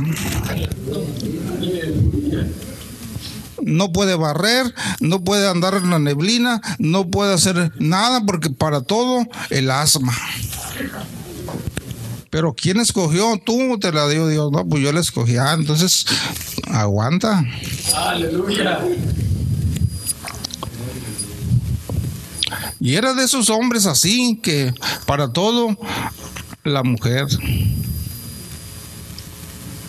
Porque Jezabel, hermanos, mató a los profetas de Jehová. Ella los mandó matar, no él como rey. Y alguien que era temeroso de Jehová, que era el segundo de, de Acab, él escondió a cien profetas en cuevas, en lugares, y los mantenía con pan y agua a fin de que Jezabel no los matara. Él los escondió. Pero Jezabel era la malvada, era, era la, la, la idólatra. Y, Jezabel tiene un significado a través, hermanos, de las escrituras, de una doctrina contraria a la voluntad de Dios. En, en, el libro de Apocalipsis se menciona todavía la doctrina de Jezabel. Jezabel fue una de las mujeres, hermanos, más malas que la Biblia menciona, porque ella, el error que cometió acá, bueno, ya, ya estaba dado a la idolatría, ya estaba corrompido, pero vino a añadir más cuando escogió como esposa a Jezabel. Jezabel 100% de, de, de nación idólatra, de los sidonios. 100% idólatra contraria a la voluntad y a las cosas de Dios. Y acá como, como descendiente de reyes la escogió, cosa que no debería haber hecho. Porque ella indujo a Acab a que le hiciera altares a los ídolos. Amén. Y Acab iba y los adoraba también. Amén y levantaban altares donde ella le decía. Ella lo indujo, lo, convencía de que se dieran a la idolatría y arrastrar a todo el pueblo al mal. Por eso es que él era un hombre así, dejado, de esos débiles, de esos que, que no enfrentan su responsabilidad. Y ella poquito quería para tomar ese lugar, pues dijo, de aquí soy. Un día, cuando Jehú fue comisionado como rey de Israel después de acá, dijo, no, pues ese, ese muchacho está bien guapo. Va a venir acá. ¿Y saben qué hizo ella? Se arregló muy bien. Dice que usó una pintura que se llama antimonio. Se pintó bien los ojos, así bien atractiva. Dijo, cuando me vea, le voy a caer bien. Aleluya. Quería conquistarla para seguir tramando la destrucción del pueblo, la idolatría y la maldad. Porque como ahora él había sido comisionado, dijo, lo tengo que conquistar. Aleluya. Pero como este hombre fue escogido por Dios para borrar, hermanos, esa descendencia mala, esa idolatría, había un coraje en él de destruir la maldad y que Jehová sea, sea honrado y sea reconocido e iba destruyendo todo aquello contrario a los mandamientos de Jehová. Cuando ella salió allá arriba en el segundo piso en la ventana, él la miró y dijeron, allá está Jezabel. Y él dijo, váyanla, vayan con ella y arrójenla. Aleluya. Desde arriba que se estrelle en el piso. Ya Dios había profetizado sobre ella que los perros se la iban a comer.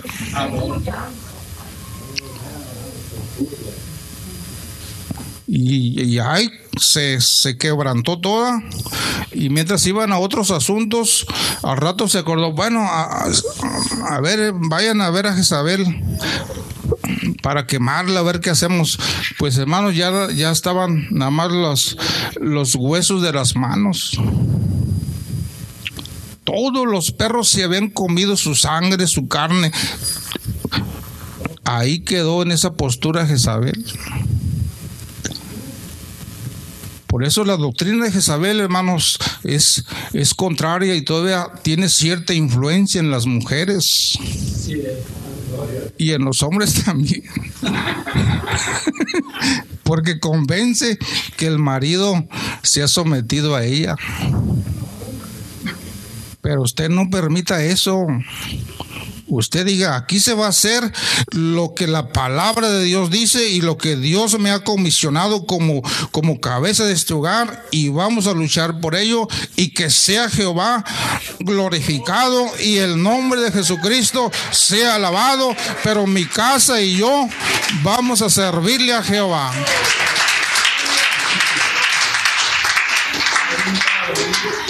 Porque a veces, esposo, ¿dónde vas? Pues a la iglesia. No vayas, vámonos al sobre ruedas. vámonos de visita. Y el esposo, ah, bueno, pues. Ah, bueno, pues. Y le hace caso. y eso no se debe hacer. Vámonos primero a servir a Dios, a honrar a Dios y después nos vamos a de compra lo que quieras, pero primero es honrar a mi Señor Jesucristo. Vamos a darle la gloria y la honra a Él y después nos vamos a donde quieras, pero primero es el Señor. Amén. Y como le dije al principio, no es para molestarlos, es para que usted diga, pues me voy a poner mejor. Amén.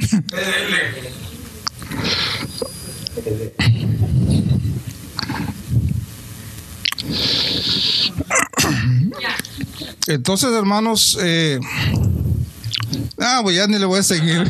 Ya, aquí vamos a parar. Póngase de pie. Póngase de pie porque le voy a seguir diciendo y pues no. Luego, a lo mejor me van a aborrecer. Mejor hasta aquí le paramos. En adelante. Amén. ¿Están listos? Esperemos que nadie se salga, nadie se vaya. Espérese hasta terminar, hermanos, la enseñanza para que Dios hable a su vida y que, hermanos, esta palabra pues sea alimento, ¿verdad?, para el alma. Dice el verso 30. Vaya leyendo ahí. Entonces dijo Elías a todo el pueblo, acercaos a mí. Y todo el pueblo se acercó y él arregló el altar de Jehová que estaba arruinado. Y tomando Elías doce piedras conforme al número de las tribus de los hijos de Jacob, al cual había sido dada la palabra de Jehová diciendo, Israel será tu nombre. Y edificó con las piedras un altar en el nombre de Jehová. Después se hizo una zanja alrededor del altar en que cupieran dos medidas de grano. Preparó luego la leña y cortó el buey en pedazos y lo puso sobre la peña. Y dijo, llenad cuatro cántaros de agua y derramadla sobre el holocausto y sobre la leña. Y dijo, hacedlo otra vez. Y otra vez lo hicieron. Dijo aún, hacedlo la tercera vez y lo hicieron la tercera vez. De manera que el agua corría alrededor del altar y también se había llenado de agua la zanja. Cuando llegó la hora de ofrecerse el holocausto, se acercó el profeta Elías y dijo a Jehová, Dios de Abraham, de Isaac y de Israel, sea hoy manifiesto que tú eres Dios en Israel y que yo soy tu siervo y que por mandato tuyo he hecho todas estas cosas. Amén. Dele gloria a Dios, hermanos, y ocupe su lugar. Y ocupe su lugar. Bueno, le damos gracias a Dios, hermanos, por esta oportunidad y todas las personas que están aquí con nosotros.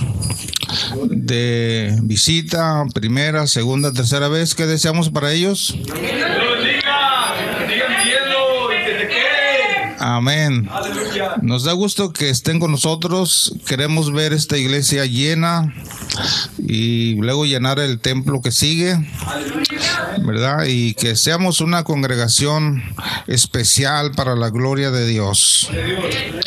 Así que bienvenidos y, y miro pues varias personas, ¿verdad? Este, que están con nosotros, aunque ya han venido, ¿verdad? De alguna manera, pero estaba pensando cómo aplicar esta enseñanza a personas que no son bautizadas y a la misma iglesia. Es un trabajo un poco difícil, pero como aquí entre nosotros, hermanos, se mueve la presencia de Dios, se mueve el Espíritu de Dios, se mueve el poder de Dios, pues Dios tiene el poder de la palabra para alcanzar a cada uno. ¿Sí lo creen? Amén. Creemos en un Dios, hermanos, de cosas difíciles, cosas imposibles. Y de antemano, hermanos, quiero decirle a los hermanos y hermanas que si digo alguna palabra así un poco fuerte o un poco que diga, pues lo está diciendo porque yo soy así o estoy así, este, no se sienta mal. La intención de todo esto es que usted sea cada vez mejor sirviéndole a Dios a través de una vida de superación personal espiritual. Amén. Entonces no hay la intención de dañar a nadie ni de correr a nadie, sino de mejorar su vida al servicio de Dios. Amén. ¿Sí se entienden bien eso? Porque miren, yo creo que Dios, Dios hermanos, me ha dado la oportunidad de, de doctrinar. Un día un pastor que teníamos y las veces que me tocó predicar, pues siempre predicaba así como lo hago, ¿no? Y él dijo, el hermano Gregorio nos va a hablar y él es muy doctrinero. Así dijo. Aleluya. Y bueno, se refería pues a eso, ¿no? A que no salto ni grito, sino me enfoco a la enseñanza. Porque creo, hermanos, que cuando la iglesia entiende perfectamente la intención de la palabra, entonces viene a ser una iglesia más eh, de conocimiento y con la intención de mejorar su vida a través de entender la palabra. Y eso a mí me llama muy fuerte la atención de hacer, hermanos, una enseñanza donde la iglesia entienda lo que se le dice a través de un ejemplo, a través de una, una palabra clave que usted entienda. Eso a mí me llama mucho la atención y creo que Dios nos ha dado dones a cada quien, a cada uno, y, este, esa es, es la, la regla o el talento que creo que Dios me ha dado y, que me he sentido muy bien haciéndolo y creo que hacemos bien para la iglesia. Amén. Bueno, me da un poquito de resequedad la, la, la garganta porque todavía no me recupero al 100, pero, pero ahí vamos a estar intentándolo hablar. Miren, eh, esta porción que hemos leído se refiere al tiempo de Elías. Y en ese tiempo, cuando él surge, está un rey sobre Israel que se llama Acab. Pero los reyes que estuvieron antes de él eran reyes, hermanos, que se desviaron totalmente del propósito de Dios, de los mandamientos de Dios, se desviaron totalmente, hermanos, de agradar a Dios. Y con ello también arrastraron a todo el pueblo a adorar ídolos, imágenes que nunca el Señor les mandó. Aleluya. Entonces, cuando Elías es llamado para hacer un trabajo de hacer volver el corazón del pueblo a Dios, estaba pasando un tiempo, hermanos, de idolatría bien difícil. Porque el rey que era el que estaba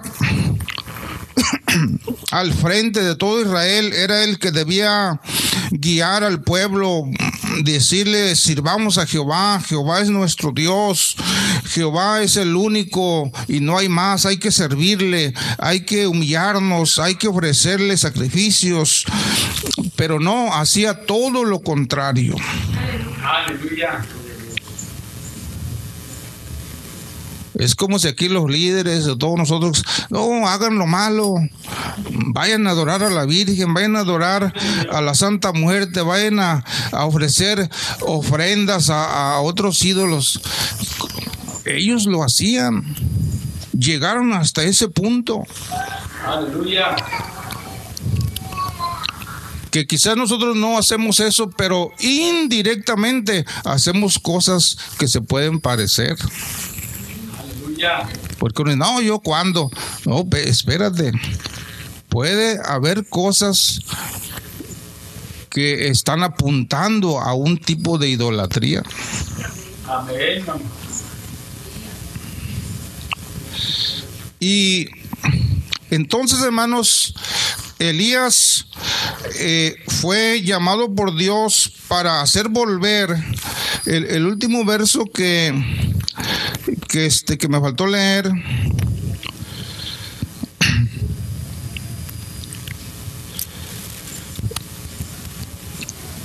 El 37, respóndeme Jehová, respóndeme para que conozca este pueblo que tú, oh Jehová, eres el Dios y que te vuelves y que tú vuelves a ti el corazón de ellos.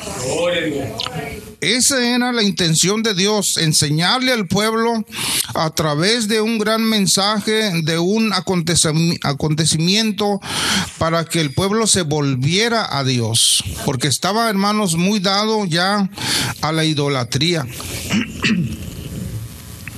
muy fuera de las cosas de Dios. Y ese era el propósito de, de Elías enfrentar esta situación. Y entonces el verso 30 dice que Elías le dijo a todo el pueblo, acercaos a mí. Y todo el pueblo se acercó y él arregló el altar, el altar de Jehová que estaba arruinado. Aleluya. ¿Por qué creen que, que el altar estaba arruinado? ¿Usted ha entrado a una casa arruinada? Ahí había una casa, la casa de piedra muy famosa. Yo la miré cuando estaba completa. Y estuvimos a punto de meternos y eso, pero según que había cosas malas y todo eso. Pero hoy usted la ve y está en ruinas.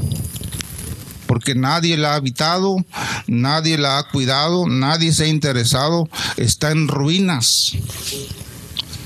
Bueno, el altar de Jehová estaba en ruinas porque el pueblo ya no se dedicaba a adorar a Dios, sino a los ídolos. Y el altar de Dios arruinado.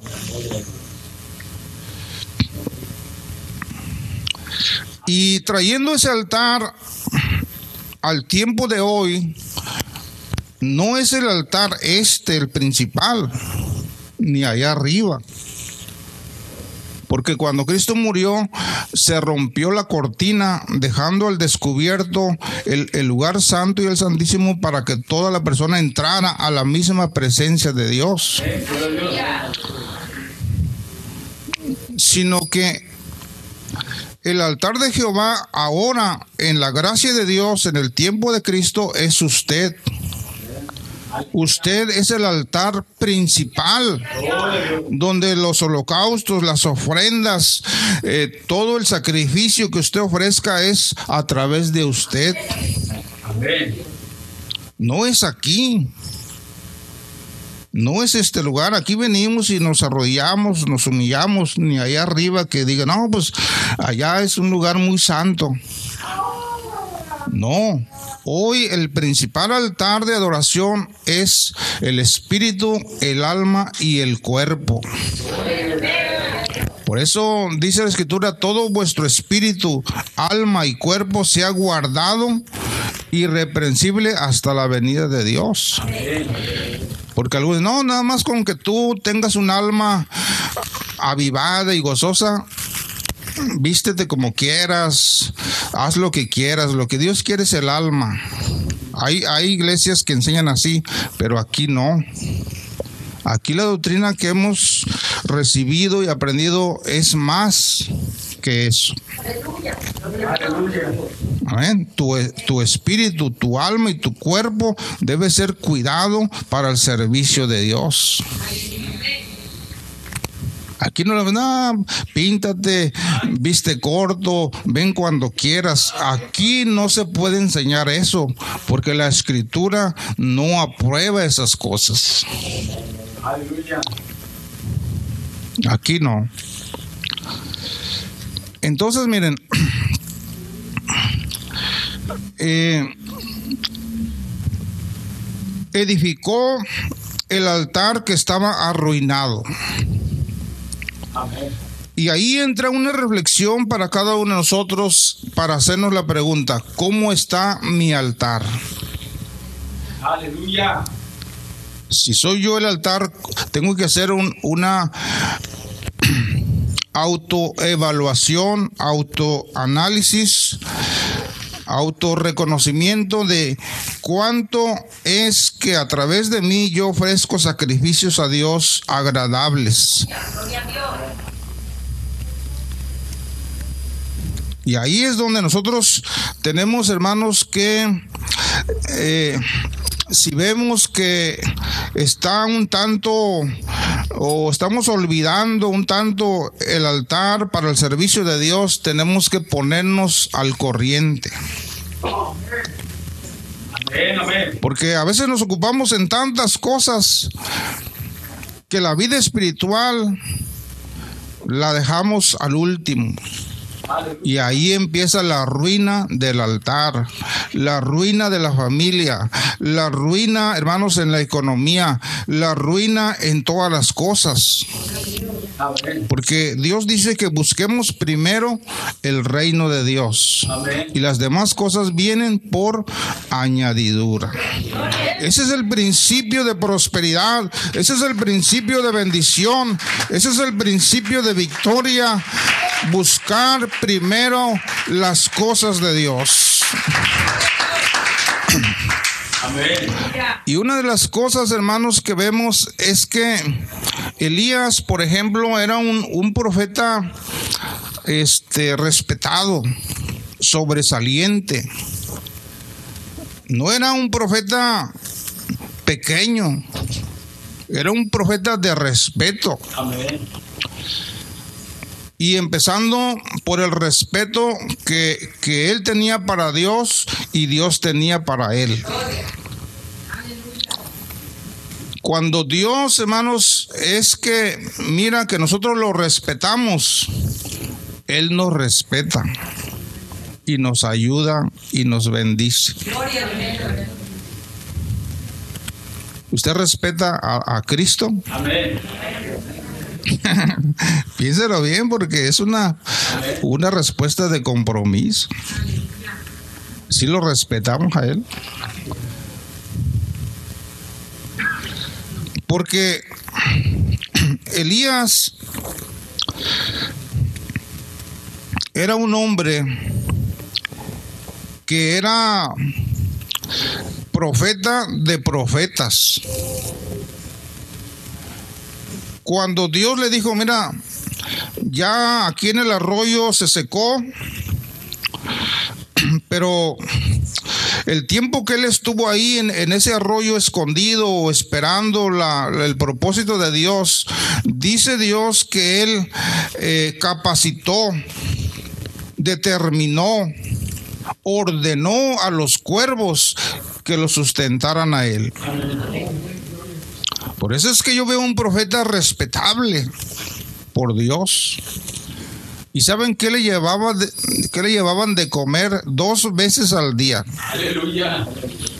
En tiempo de crisis, en tiempo de sequía, en tiempo de hambre. La gente moría de hambre, los animales estaban muriendo de hambre, pero este hombre le llevaban dos comidas al día. Aleluya. Amén. Por eso es que, que vino la pandemia y que viene la pandemia, pues que venga. Usted es sustentado y bendecido por Dios porque usted le sirve al Señor. Porque usted sigue creyendo y sigue esperando en Él y Dios le manda su sustento. Algunos de nosotros fuimos más bendecidos en la pandemia que en otros tiempos así mejores o normales. ¿Cuántos dicen amén? ¿Por qué? Porque Dios tiene cuidado.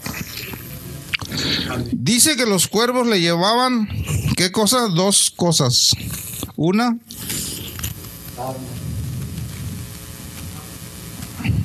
hermano, pan y vino. No, si me emborrachar, no. Hermano, hay que leer la Biblia, hay que leerla. Le llevaban pan y le llevaban carne. Vino no, no, si iba a emborrachar. No, si de por sí uno quiere poco, ¿verdad? Agua no, el arroyo ahí estaba. En la mañana ahí, venían los cuervos, aquí está tu pan y aquí está tu carne. Ya como a las 4 o 5, aquí está tu pan y aquí está tu carne. Y bebí agua. Pero se secó y entonces Dios le dijo, ok, te voy a cambiar de lugar. Ve para allá a Sarepta, ahí hay una mujer viuda que yo he ordenado que ella te sustente, mientras el propósito que yo tengo llega. Amén. Y ahí Elías ordenó, tráeme agua y tráeme una torta. Porque era un hombre que- que era respetable y que, y que lo reconocían. ¿Ya? Pero cuando, estoy diciendo esto con respecto al altar, pero cuando él tuvo que arreglar el altar con toda su influencia y su autoridad, nadie le dijo que viniera a ayudarle. Porque Dios le había dicho, tú lo vas a arreglar.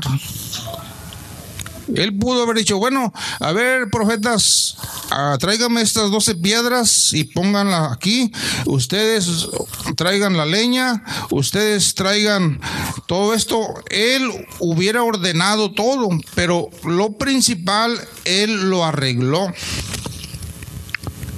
Acomodó las 12 piedras ahí en, en- en el altar, acomodó las demás cosas porque era su responsabilidad. Hay veces, hermanos, que nosotros tenemos que orar por la gente y manda su, manda su, ¿cómo se llama? Su papelito. Se pide la oración por mi papá, por mi mamá, por X, y oramos.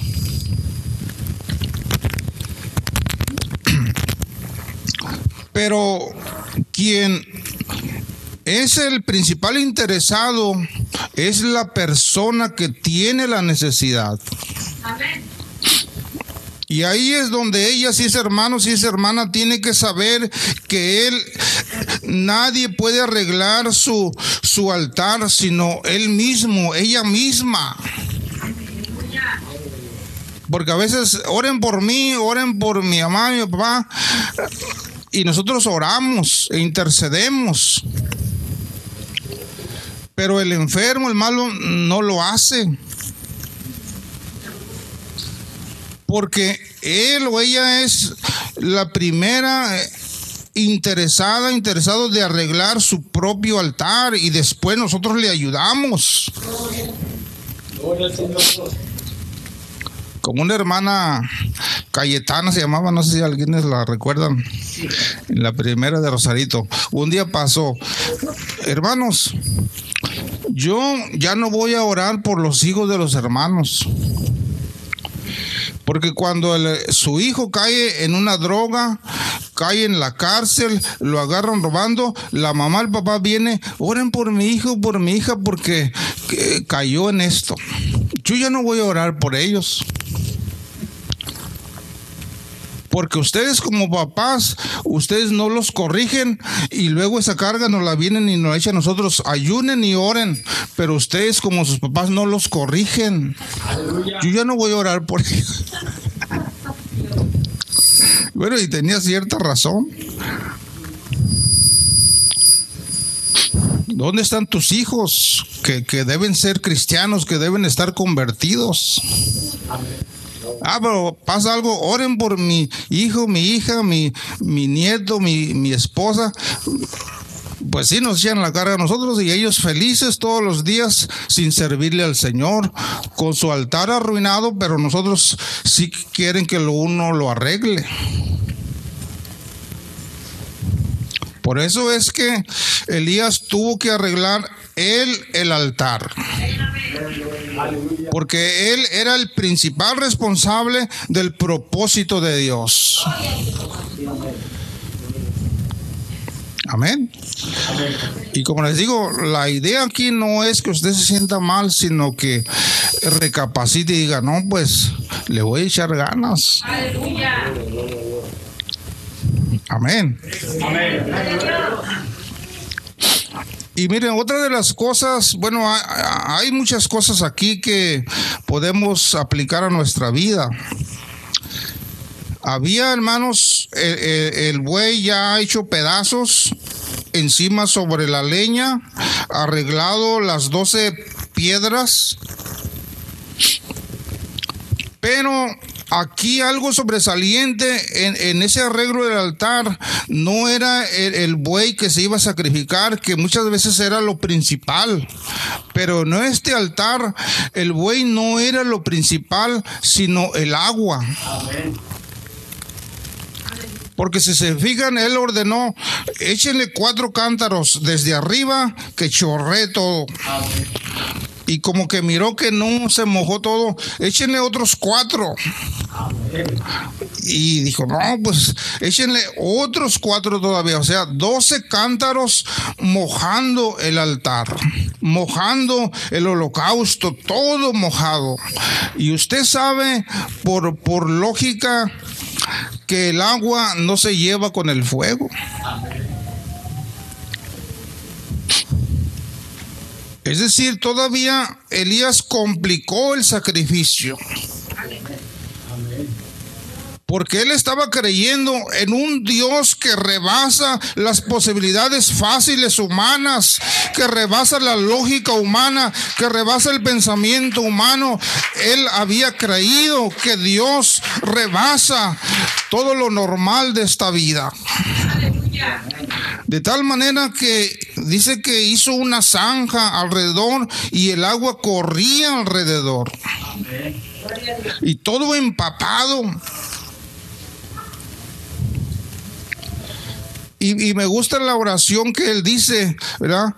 Porque eh, Jehová, él me ha dicho, me ha mandado y por voluntad de él estoy haciendo esto. Es decir, él, él, ya antes Dios había hablado con él y le había explicado lo que iba a hacer. No estaba improvisando el altar ni lo que iba a hacer. Ya Dios le había hablado y le había dicho, mira, vamos a hacer esto, lo haces así, así, así, y tú les dices al pueblo así, así, y yo te voy a respaldar cuando el fuego sea necesario. Qué importante, hermanos, es que tengamos esa comunión antes de las cosas que queremos con el Señor para que Él nos ayude y nos guíe y tengamos esa confianza. Gedeón, ¿verdad? Eh, Fue uno de los que oh Señor, ¿cómo voy a ir a pelear? Dame señales para que yo pueda comprobar que realmente es así como me dices. Pues ve al campamento de, de tus enemigos y vas a oír lo que dos hombres platican. Y pues vamos, y se fue con otro. Y estaban ahí dos platicando. No, pues mira, yo soñé en la noche un pan, un panezote bien grandote, redondo de cebada así, y que, y que empezó a rodar sobre el campamento y arrollaba todas las tiendas, todo lo que encontraba lo, lo arruinaba totalmente, arrollaba todas las tiendas, un panezote grandote. Y Gedeón con el otro estaban oyendo y el otro que le estaba contando el cuento le dijo, esto no es otra cosa que la mano de Gedeón sobre nosotros. Cuando Gedeón oyó eso, dijo, no, esto es la comprobación de que Jehová quiere que los destruyamos y los vamos a vencer y Él nos va a dar una gran victoria y eso a mí me da confianza para hacerles la guerra. Qué importante, hermanos, es esa comunión antes con Dios para hacer las cosas. Porque a veces, ya que hacemos las cosas, le pedimos guianza a Dios. Ya que sucedieron. Entonces, miren, eh, echaron el agua eh, todo mojado, corría.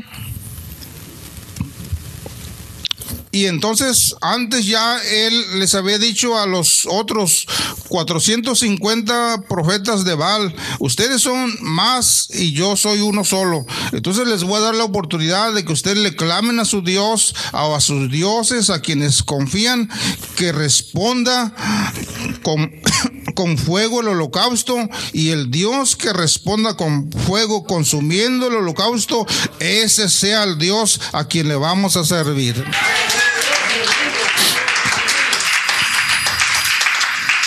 Y miren, dice que empezaron desde la mañana a clamar a Baal. ¿Quién era Baal? Pues era un ídolo. Hay gente que confía en la Santa Muerte y que dice, no, que la Santa Muerte tiene poder, pero es un engaño. Quien manipula la Santa Muerte es un demonio. Él lo está manejando y les ayuda, pero luego les cobra carísimo. Y entonces ellos, pero como ahí estaba Jehová, eh, eh, en esos dos sacrificios, pues Baal no pudo hacer nada. Ningún demonio podía interferir al propósito de Dios. Nada podía hacer ese Baal, ni, ni Acera, ni ningún otro demonio, no podían hacer nada. Porque el propósito de Dios ya estaba determinado a hacer volver el corazón de Israel al servicio de Dios. Y dice que los hombres le clamaban a Baal, Baal, respóndenos. Y dice que se sajaban el cuerpo, se, se, se lanceteaban, es decir, unas lanzas se las clavaban y la sangre corría y se cortaban con un cuchillo.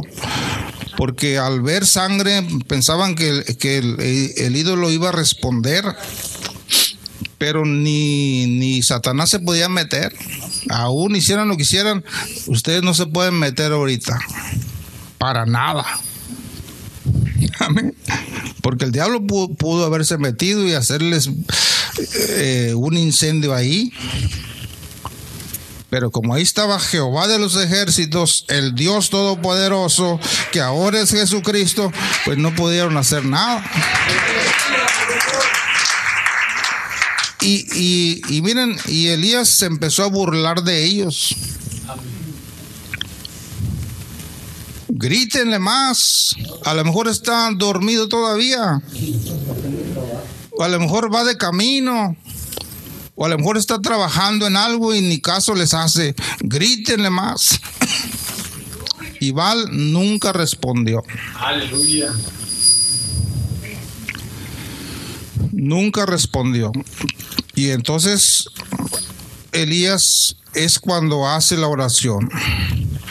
Respóndeme, Jehová, para que conozca este pueblo que tú, oh Jehová, eres el Dios y que tú vuelves a ti el corazón de ellos. Y entonces cayó fuego de Jehová, consumió el holocausto, consumió la leña, consumió las piedras, consumió el polvo y, y el fuego lamió el agua que estaba en la zanja. Es decir, todo en un momento fue arrasado. Hagan de cuenta que como que si se aventara una, una, una, ¿cómo se llama? Una granada. La avienta y destroza todo. Así el fuego de Dios solamente que consumió todo a la vez. Y cuando, hermanos, el pueblo miró todo eso, dijeron, Jehová es Dios. Pero los profetas falsos quisieron huir. Pero el profeta dijo, agárrenlos, ayúdenme a dejarlos que nadie se escape. Porque ellos perdieron. Y los llevó a un arroyo que se llamaba Sison. Y ahí los degollaron a todos. 450 profetas falsos de, de Baal, pero había otros 400 profetas de acera.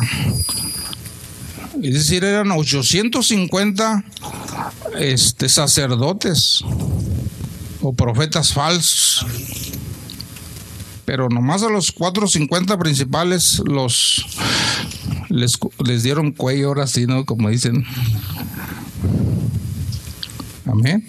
Entonces, hermanos, vean ustedes cómo es que eh, estas cosas nos da, hermanos, enseñanza para nuestra vida. Y otra de las cosas importantes que, que Acab como rey permitió es que Acab era como de esos esposos, aquí no hay, ¿ah? por allá en otros lugares, de esos esposos que las mujeres lo manda, lo mangonea. Padre, la gloria. De esos esposos donde la mujer es la que lleva los pantalones. Señor de la gloria. Aquí no hay, ¿eh? aquí no. Así era acá. Porque Jezabel, hermanos, era la mera mera ahí.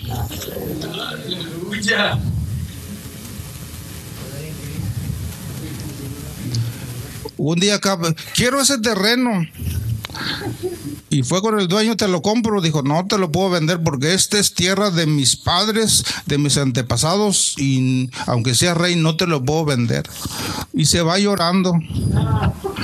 Ay, Señor. Esposa Jezabel, aquel no me quiso vender el terreno. ¿Quién es? No, pues uno que se llama, llama, verás cómo yo te lo consigo. Padre. Nabot se llamaba, ¿verdad? Y mandó matarlo y le quitaron la tierra, pero Jezabel fue. Por eso digo, era de esos hombres que eh, la mujer es la que manda. Y usted como varón tiene que tener cuidado. La mujer que nos ayude y eso, pero quien usted es el, el, que va enfrente en todo es el hombre, porque Dios le ha dado esa comisión, Dios le ha dado esa postura, y si usted la pierde, usted va a dar cuenta de todo lo que acontezca en su casa, no ella, sino usted como cabeza del hogar. Amén. Porque si no, no, es que la mujer que me diste. Van a salir como Adán. No, pues tú me la diste. Pero en este caso no, no es así porque, porque sí, Dios se la dio, pero en este caso usted la escogió.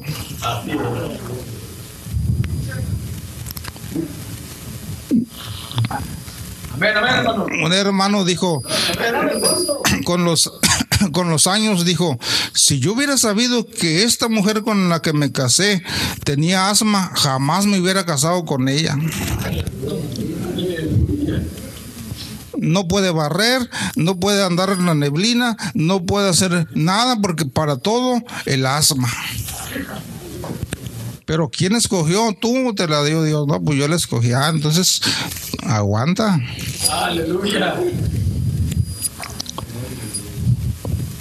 Y era de esos hombres así que para todo la mujer. Porque Jezabel, hermanos, mató a los profetas de Jehová. Ella los mandó matar, no él como rey. Y alguien que era temeroso de Jehová, que era el segundo de, de Acab, él escondió a cien profetas en cuevas, en lugares, y los mantenía con pan y agua a fin de que Jezabel no los matara. Él los escondió.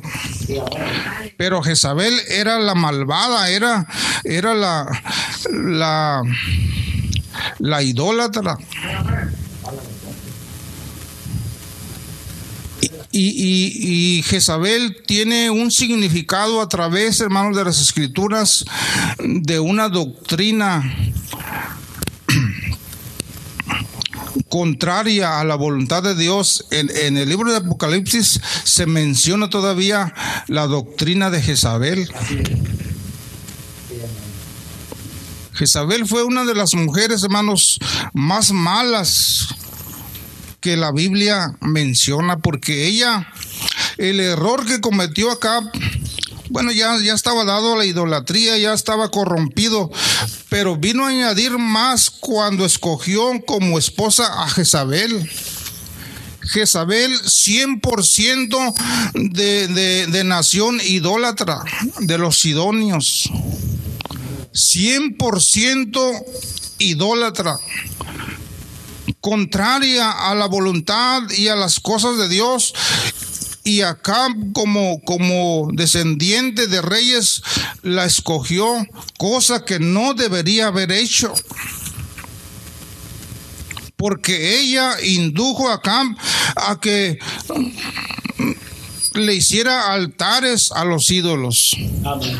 Y Acab iba y los adoraba también. Amén y levantaban altares donde ella le decía. Ella lo indujo, lo, convencía de que se dieran a la idolatría y arrastrar a todo el pueblo al mal. Por eso es que él era un hombre así, dejado, de esos débiles, de esos que, que no enfrentan su responsabilidad. Aleluya. Y ella poquito quería para tomar ese lugar, pues dijo, de aquí soy. Un día, cuando Jehú fue comisionado como rey de Israel después de acá, dijo, no, pues ese, ese muchacho está bien guapo. Va a venir acá. ¿Y saben qué hizo ella? Se arregló muy bien. Dice que usó una pintura que se llamaba antimonio, se pintó bien los ojos, así bien atractiva. Dijo, cuando me vea, le voy a caer bien. Aleluya. Quería conquistarla para seguir tramando la destrucción del pueblo, la idolatría y la maldad, porque como ahora él había sido comisionado, dijo, lo tengo que conquistar. Aleluya. Pero como este hombre fue escogido por Dios para borrar, hermanos, esa descendencia mala, esa idolatría, había un coraje en él de destruir la maldad y que Jehová sea, sea honrado y sea reconocido e iba destruyendo todo aquello contrario a los mandamientos de Jehová. Cuando ella salió allá arriba en el segundo piso en la ventana, él la miró y dijeron, allá está Jezabel. Y él dijo, váyanla, vayan con ella y arrójenla. Aleluya. Desde arriba que se estrelle en el piso. Ya Dios había profetizado sobre ella que los perros se la iban a comer.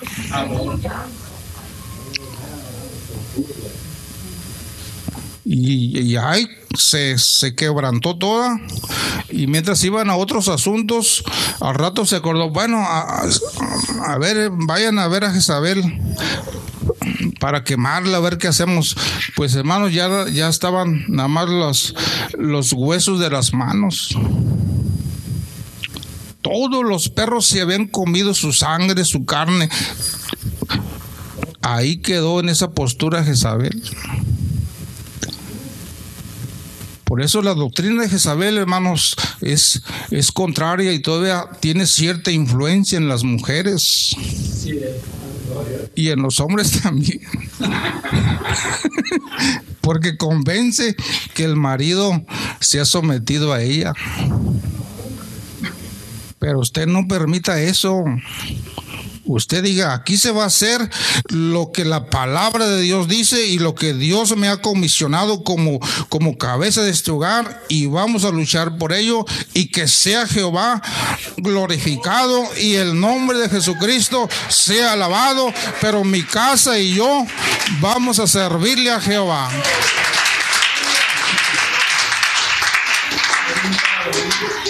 Porque a veces, esposo, ¿dónde vas? Pues a la iglesia. No vayas, vámonos al sobre ruedas. vámonos de visita. Y el esposo, ah, bueno, pues. Ah, bueno, pues. Y le hace caso. y eso no se debe hacer. Vámonos primero a servir a Dios, a honrar a Dios y después nos vamos a de compra lo que quieras, pero primero es honrar a mi Señor Jesucristo. Vamos a darle la gloria y la honra a Él y después nos vamos a donde quieras, pero primero es el Señor. Amén. Y como le dije al principio, no es para molestarlos, es para que usted diga, pues me voy a poner mejor. Amén.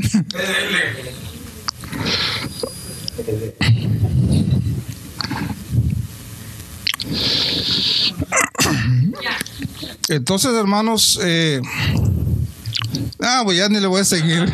Ya, aquí vamos a parar. Póngase de pie.